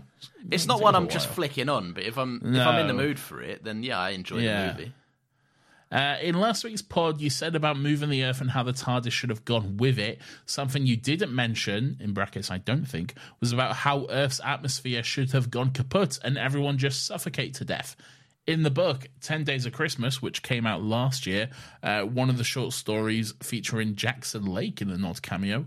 Uh, that's I'm pretty sure that's uh, David Morrissey's character from next week. Yeah. is about how the Daleks traveled back in time to 1903 to seed the Earth's atmosphere to ensure that humans could survive the trip. I think it's cool that Doctor Who media still tries to reference and fix tiny little mistakes that were made over a decade ago. Hope this email isn't too long. Thank you both for creating an amazing pod, and I can't wait to hear your thoughts on Waters of Mars because it's another certified banger. IMO. P.S. Nathan, it should be your pod. You have nothing but W takes. Whatever, man. Right. W takes, I believe that's what the kids call a win. A dub. A W. Look, I've good takes. I've got good takes as well. You have awful takes. I Remember do. that one about the fucking the Oh, transformation? God, you all love this ood thing. Like, because it's batshit insane, man. so it's so fine. It's just f- so fine, isn't it? you said it. it looked awful. It- it's it does its job, but it does its job in a lesser, uh, more uninteresting way than it could have done. You're its uninteresting and you have horrible takes. Billy, who, uh, f- uh, yeah, for, sorry, uh, going back to uh, Samuel Webb, uh, I agree. I always think it's fun when they go, oh, let's fix this thing from years ago in a in a little retcon and stuff, because like that's like what Star Wars mostly does with everything. Yeah, you I mean, it's, it's the plot of Rogue One, isn't it? yeah, exactly. yeah, yeah. it's, it's fun. uh, Billy Who, Journey's End. Hello, Nathan and Laurence. I'm writing this immediately following listening to your last episode, uh, in brackets, a banger, even if you don't like the Doctor Who episode as much as yourselves. And I just have to say that I am certainly not a challenger to the official scientist of the pod, Catherine. Science is a unifying and collaborative effort, and I'm sure Catherine would agree that there's no need to compete, at least long as there is no money at stake. In brackets, that's where scientists actually fight. I actually spoke to Catherine this week. Uh, she sent me a message, and she she found it very funny that she listens. To, she obviously listens to the pod, and she found it very funny uh, that Billy was sending these uh, very long messages, uh, and she she basically called him out and said he's saying absolutely nothing scientific, but just using a lot of big science sounding words just to make it seem very like uh, scientific. No. so. Yeah, yeah. I'll actually, that might be incorrect. Let me say what she actually says, so I can quote her. Are we starting a beef? No, no, no. There's no beef. There's no beef. Okay. um, what did she say? Uh, just listen to today's episode of SGL. I'm obsessed with how much uh, people are fucking with you, making you read out largely superfluous scientific terms and numbers just to make their point. So, so there you go. It's all. so we're being pranked. We're not being pranked because she does go on to say that the science is correct. Like they're they're saying true facts, but just in a way to that that makes it sound like more complicated than it is. Oh, I see. To, Okay. just to mess with us. So we're we are being punked a little bit. So it's like it's like if it's like someone saying sodium chloride instead of salt when you could easily yes, just say basically. salt. Yes. I see. Yes. Yeah. Um. So Billy, we're on to you. Yeah. Um, uh, Laurence, what do you think of the reality bomb? Surprisingly, Russell actually does a really good job at explaining the science behind this one, at least for the most part. Why just me? I don't know. I'm scared. what I'm I don't, I don't like that. That feels like a test. What do you think of the reality bomb, Laurence? I think it's bad. No one should make one. I don't know. I like the Okay. concept of it. I think the concept is is cool and exactly what a Dalek would want to do. In that, you know, it just eviscerate any other species from the galaxy other than them. Um, but uh, I, I don't know if I'm being tested or not. All right, well, there we are. First of all, there is no such thing as a Z neutrino. unless Davros knows more particle physics than we do on Earth, which is possible. Uh, I would say oh, highly yeah. likely. I, I, I, when I said which is possible, that was me saying that, but then they actually wrote there, which is of course possible. Ah. Um, as the standard model of particle physics is nowhere near complete, and there are bound to be many particles left to discover. There is, however, a Z boson, which acts as a mediary between neutrinos and electrons, transferring momentum from one to the other. The Z boson is also one of the particles that governs the weak nuclear force, which, among other things, is responsible for the decay of atoms through electron ejection. This is more or less exactly what Davros is describing in the episode two. By shooting a ray of concentrated Z bosons uh, atom material, you could, in theory, force all the electrons in such an excited state that they leave the shells of their atoms and render the material into a type of plasma, a soup of particles that was once made out of whatever material you shot the beam at. You honestly might not even feel it with how quick the reaction would take place and how much energy transfer would be required for the effect. Just like the people uh, in the test chamber seem to have no reaction to their devastating deaths. I said that. I said that. Yeah. Uh, good job, Russell. You did it. Your magnum opus, you got the science almost completely plausible. As always, take what I'm saying with a grain of salt as I after as I am after all just some idiot. Keep up the great work. Love the pod. Thank you, Billy. We're on to you though. Yeah. We're on to you. I, I, and this is not meant to sound rude, right? But do you like this? This is like school, like, like when Nathan starts to read that, right? Nathan has the job of reading it out, so he has to stay engaged, and I'm there. Go the second, uh, three sentences into that, I'm like, what's going on in my Google Doc? Anything? well, well, you should have said that because now I'm going to start quizzing you on these. I don't want to be quit. This No, well, you got to pay attention. that's even now. more like school. I'm gonna make sure. Yeah, well, I'm gonna make sure you're paying attention. All right, Okay. I'm, I'll do the exact same as school. I'll be quizzed, and I'll have to just not know the answer when I'm quizzed. I'll take that well, three you- seconds well, of that, embarrassment. that'll be reflected in your grade. Okay, No, that'll be reflected in your mark. Okay. I do what if I I don't say- pass? You hold me back a podcast year, and someone else Yeah. just comes on to host. Exactly. You're replaced. Yeah. Fuck's sake! All right, fine. Uh, Tom Monty. This email is entitled Still Got Cheeks. Uh, Dear Nathan and Laurence, in your Turn Left episode, you were questioning why Rose Tyler had a lisp all of a sudden. I think the answer might be because Billie Piper got dental surgery or veneers or something around the time of filming Series 4. I always thought that her mouth slash face shape looks quite different to how it was in Series 2, and I remember being quite confused when I was 8 years old. I thought it might even be a different actress. Lol. I mean, that that would explain it if she did have like veneers or something, but veneers always yeah. look so strange. I mean, if she got Yeah. veneers, they're good veneers. Mm, yeah, she's got a beautiful smile. Uh, in your The Stolen Earth episode, you were both debating whether a shock regeneration could be a good thing. I'm going to have to agree with Laurence on this one. Hey! Uh, the thought of going into a regeneration without knowing who the next Doctor is until they pop up for the first time brings me great excitement, but also sadness when I remember it will probably never happen. But who knows? With RTD back in the reins, he's done it before. Maybe he'll actually follow through with the idea this time, in brackets, to Nathan's dismay. Very much so. Yes, I, wouldn't want that. I like. Don't get me wrong. I like the current format. I like getting used to a doctor. I like. I like that they normally have their big announcement and there's normally a big celebration uh, about it all. Peter Capaldi got, I think, famously the best announcement of them all. Um, Yes. that being a big old, like fucking panel show. Um, where Zoe Ball introduced him and he came out to the Doctor Who theme song and it was that we was all remember Laurence. We was all there. no, but I'm saying it was great, right? Oh, fuck you. I don't say anything, and you're like, oh, good reaction, Laurence. And then I say things, and you're like, oh, yawn, snore. We'll say something exciting. Then. I'll say, shut up. Um, but yeah. Good one. Do you know what? Move on. Fine. Great. Well, that, that was a worthwhile input from you. Then It would have been if you'd shut the fuck up. Well, finish your point then. No, it's done now. You don't get it. All right, fine. In my last email, I mentioned that I think The Stolen Earth was the better episode of this two part finale, which you both seemed a bit baffled by. I wasn't saying I necessarily prefer it. I love both episodes dearly, but I think as an Act 1, it functions perfectly. Probably my favourite setup episode ever. And I feel like Journey's End has a bit too much going on, and it feels a bit like Act 2 and Act 3 crammed into one episode i.e., all the Daleks being destroyed by Donna pressing a couple of buttons. But again, that's not to say I don't enjoy it. The tragic ending always hits hard, and Murray Gold is on top form. Also, I love the bit where Davros laughs hysterically, possibly my favourite laugh to any bit of media ever. Love from Tom Monty. P.S.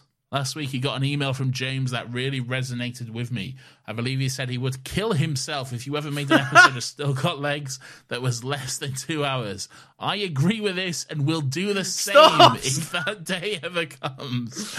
I will also extend this to the tragic possibility of your Waters of Mars episode being less than six hours, which you promised me you will fulfill. All the best.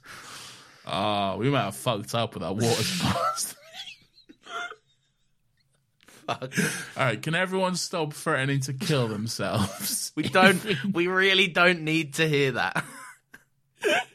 if we make an episode. Look, luckily this one's at two thirty eight currently, so we're good. but like, you know, we might be busy. We might have to rush off. Okay. Also, I don't know if I can fill six hours of fucking Doctor Who chat. I feel like I may have made a mistake when I promised a six-hour episode of Wars of Mars. I don't well, look. We'll we'll go for as long as we can, but I don't know if we can do six hours. I think everyone needs to prepare for that fact. Okay. Yeah. Please, no one kill yourselves if it's less than six hours. Okay. Uh, thank you, thank you very much, Tom. Uh, this is from David with the Talking Pictures podcast. Hi, guys. Uh, filled my hearts with joy to hear that you had listened to the podcast, Nathan. I'm sure Laurence has listened since to make up for how bad you made him look. Well, let's check in, shall we, David? Laurence, have you listened to the Talking Pictures podcast?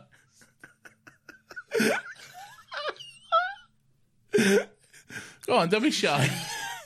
As you can see, it is on my library, Ah, it's there. right? However, is that? okay.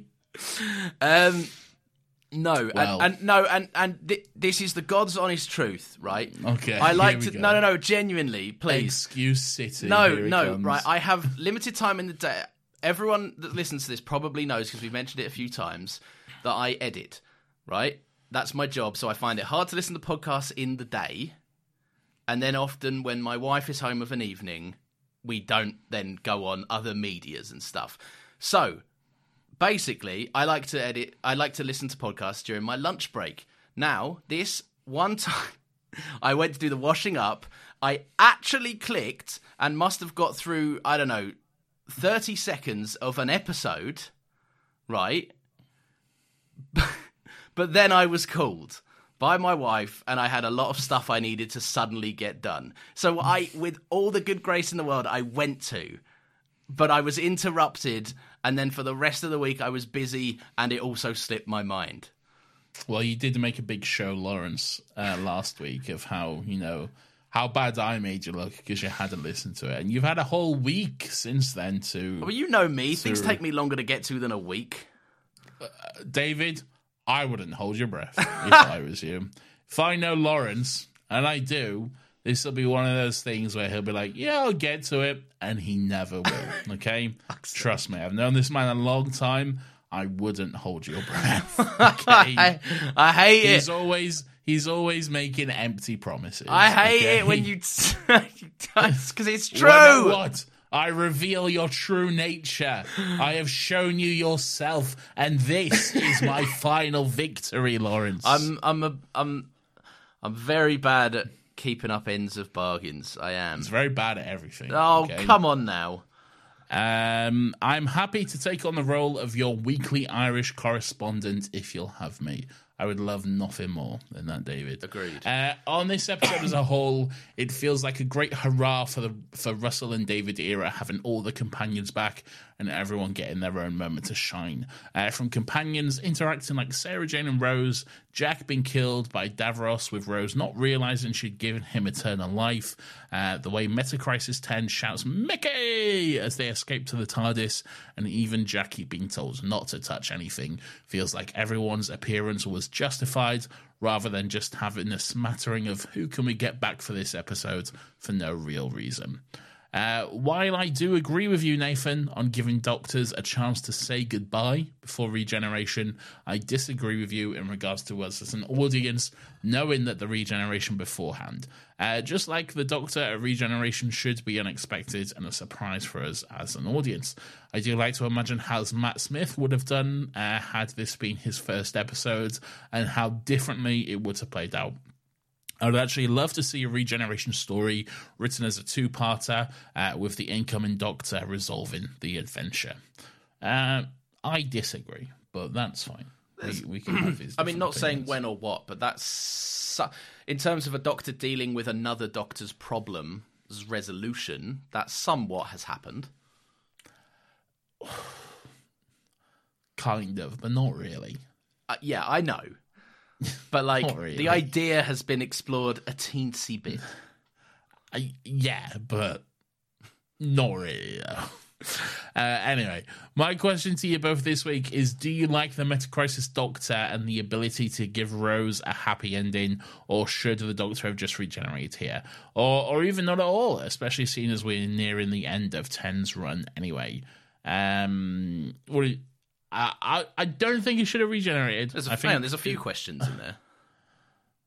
all right, my question to you both this week is Do you like the Metacrisis Doctor and the ability to give Rose a happy ending, or should the Doctor have just regenerated here?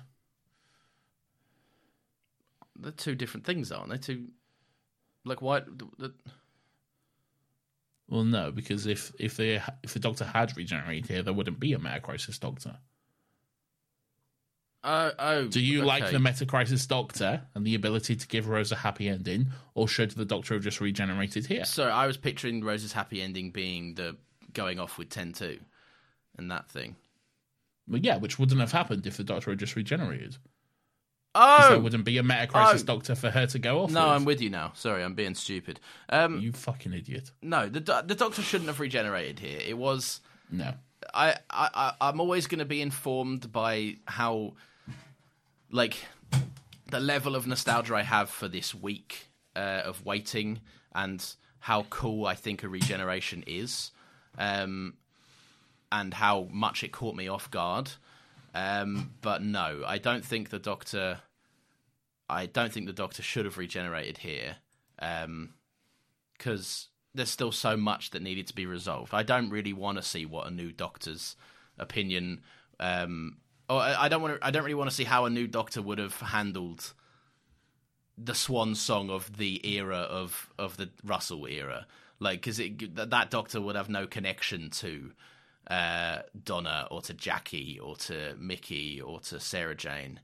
Um, and that has been done before. There's been doctors with no connection to other companions that have arrived, and that's a battle that most new doctors have, if especially if a companion carries over. But this is such a swan song of the era that it would have felt strange. I think.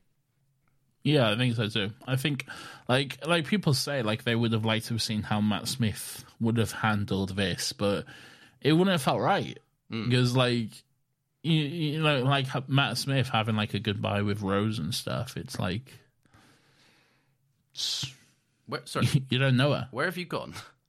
I'm still here. I just turned off my video. Why? I don't know. I felt like it. Why? it's so weird. I can't tell. Like, I didn't even know if you were there. I was like, should I keep talking or not? As he needed to step out. No, I'm still here. I'm so why? Why have you did? Don't worry about it. It's no point. It's so strange. If I'd have done this, you would have demanded an answer. Don't worry about it. What the fuck is going on? Don't worry about it. We're not talking about that. We're talking about.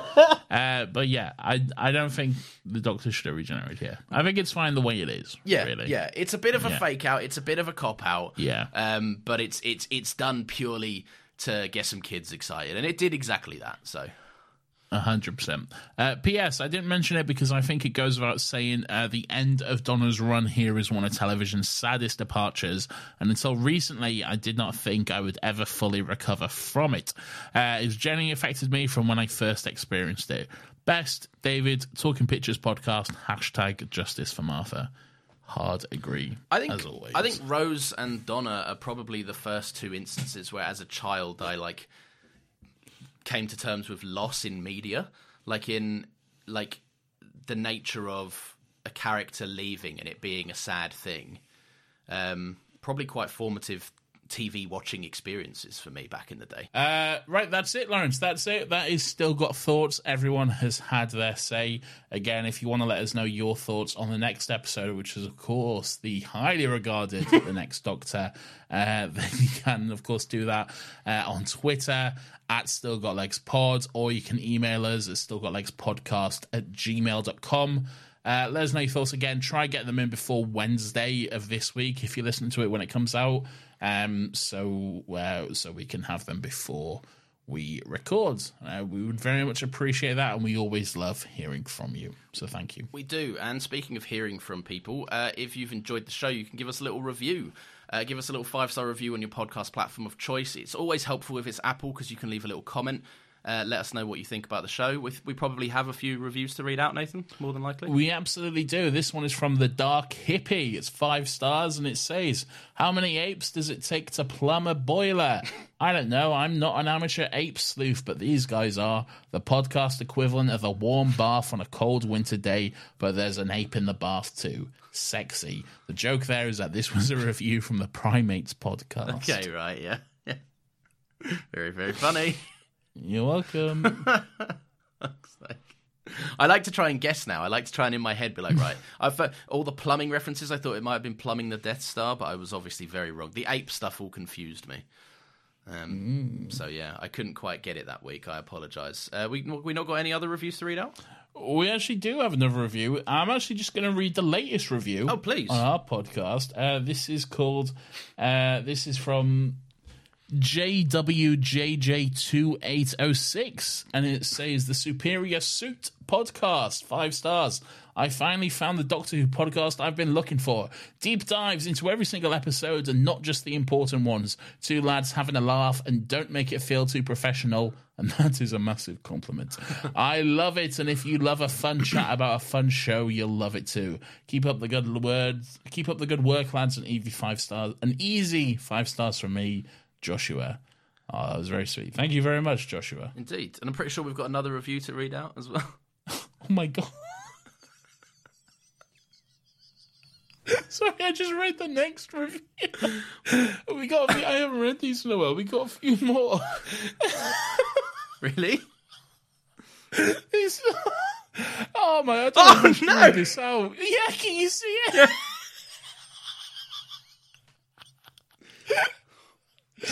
Oh my god! I think I have to read it out now. Uh, I'm not going to say who it's from, uh, but I have said their name in I think the tweet section. but this, what a pod! Five stars. my god, that, that caught me completely off guard. Oh. I often tug it to Nathan's velvety tones. Laurence, not so much, but still good. So how does that work? Are you, are you, is it like an on and off again tug situation when one of us stops speaking? Uh, yeah, I guess so. wow. Well, thank you very much for the five stars. Um, I'll just read another one at random here. This is from Jeff Lemon. Yeah. It says, Still got it. A wonderful podcast about a 60 year old show that goes off on, biz- on various bizarre tangents at the drop of affairs. A must listen for me every week, especially as this review is read out every week. Never stop. We never will. Uh, thank you for the new reviews. Really appreciate them. I don't know about, don't know about let- that. if you want to let us know, you know, if you also tug it to uh, to our velvety tones, then get in touch, and uh, I guess we'll read it out. What if we? Oh, that really caught me off guard. That is horrible, horrible stuff. This is a family show. How dare you? Oh god. This is not a family show. No. I think we're long past that point. We're long Uh, but here we are, two hours fifty-two minutes. I think that'll just about do it.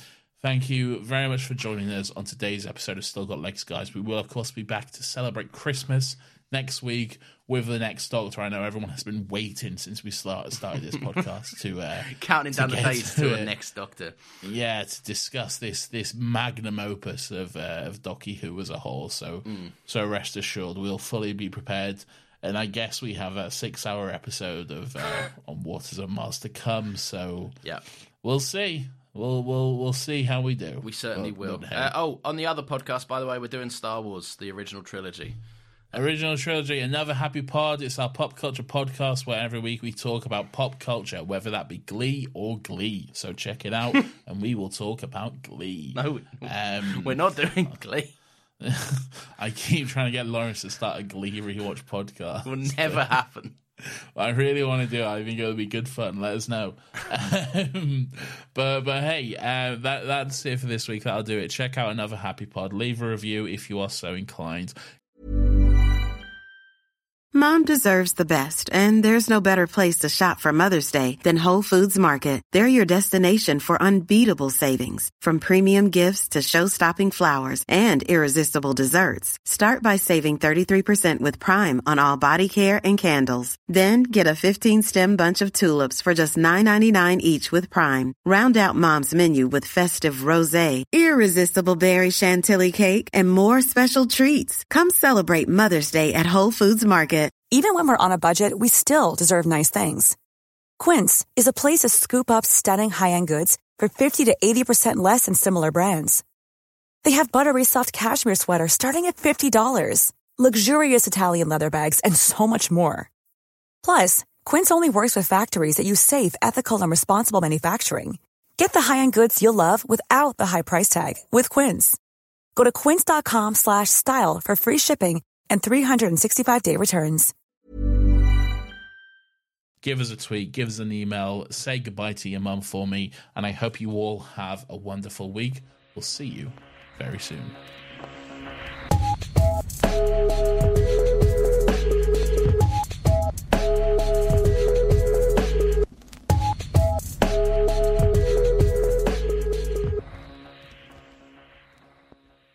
But Donna's still in there.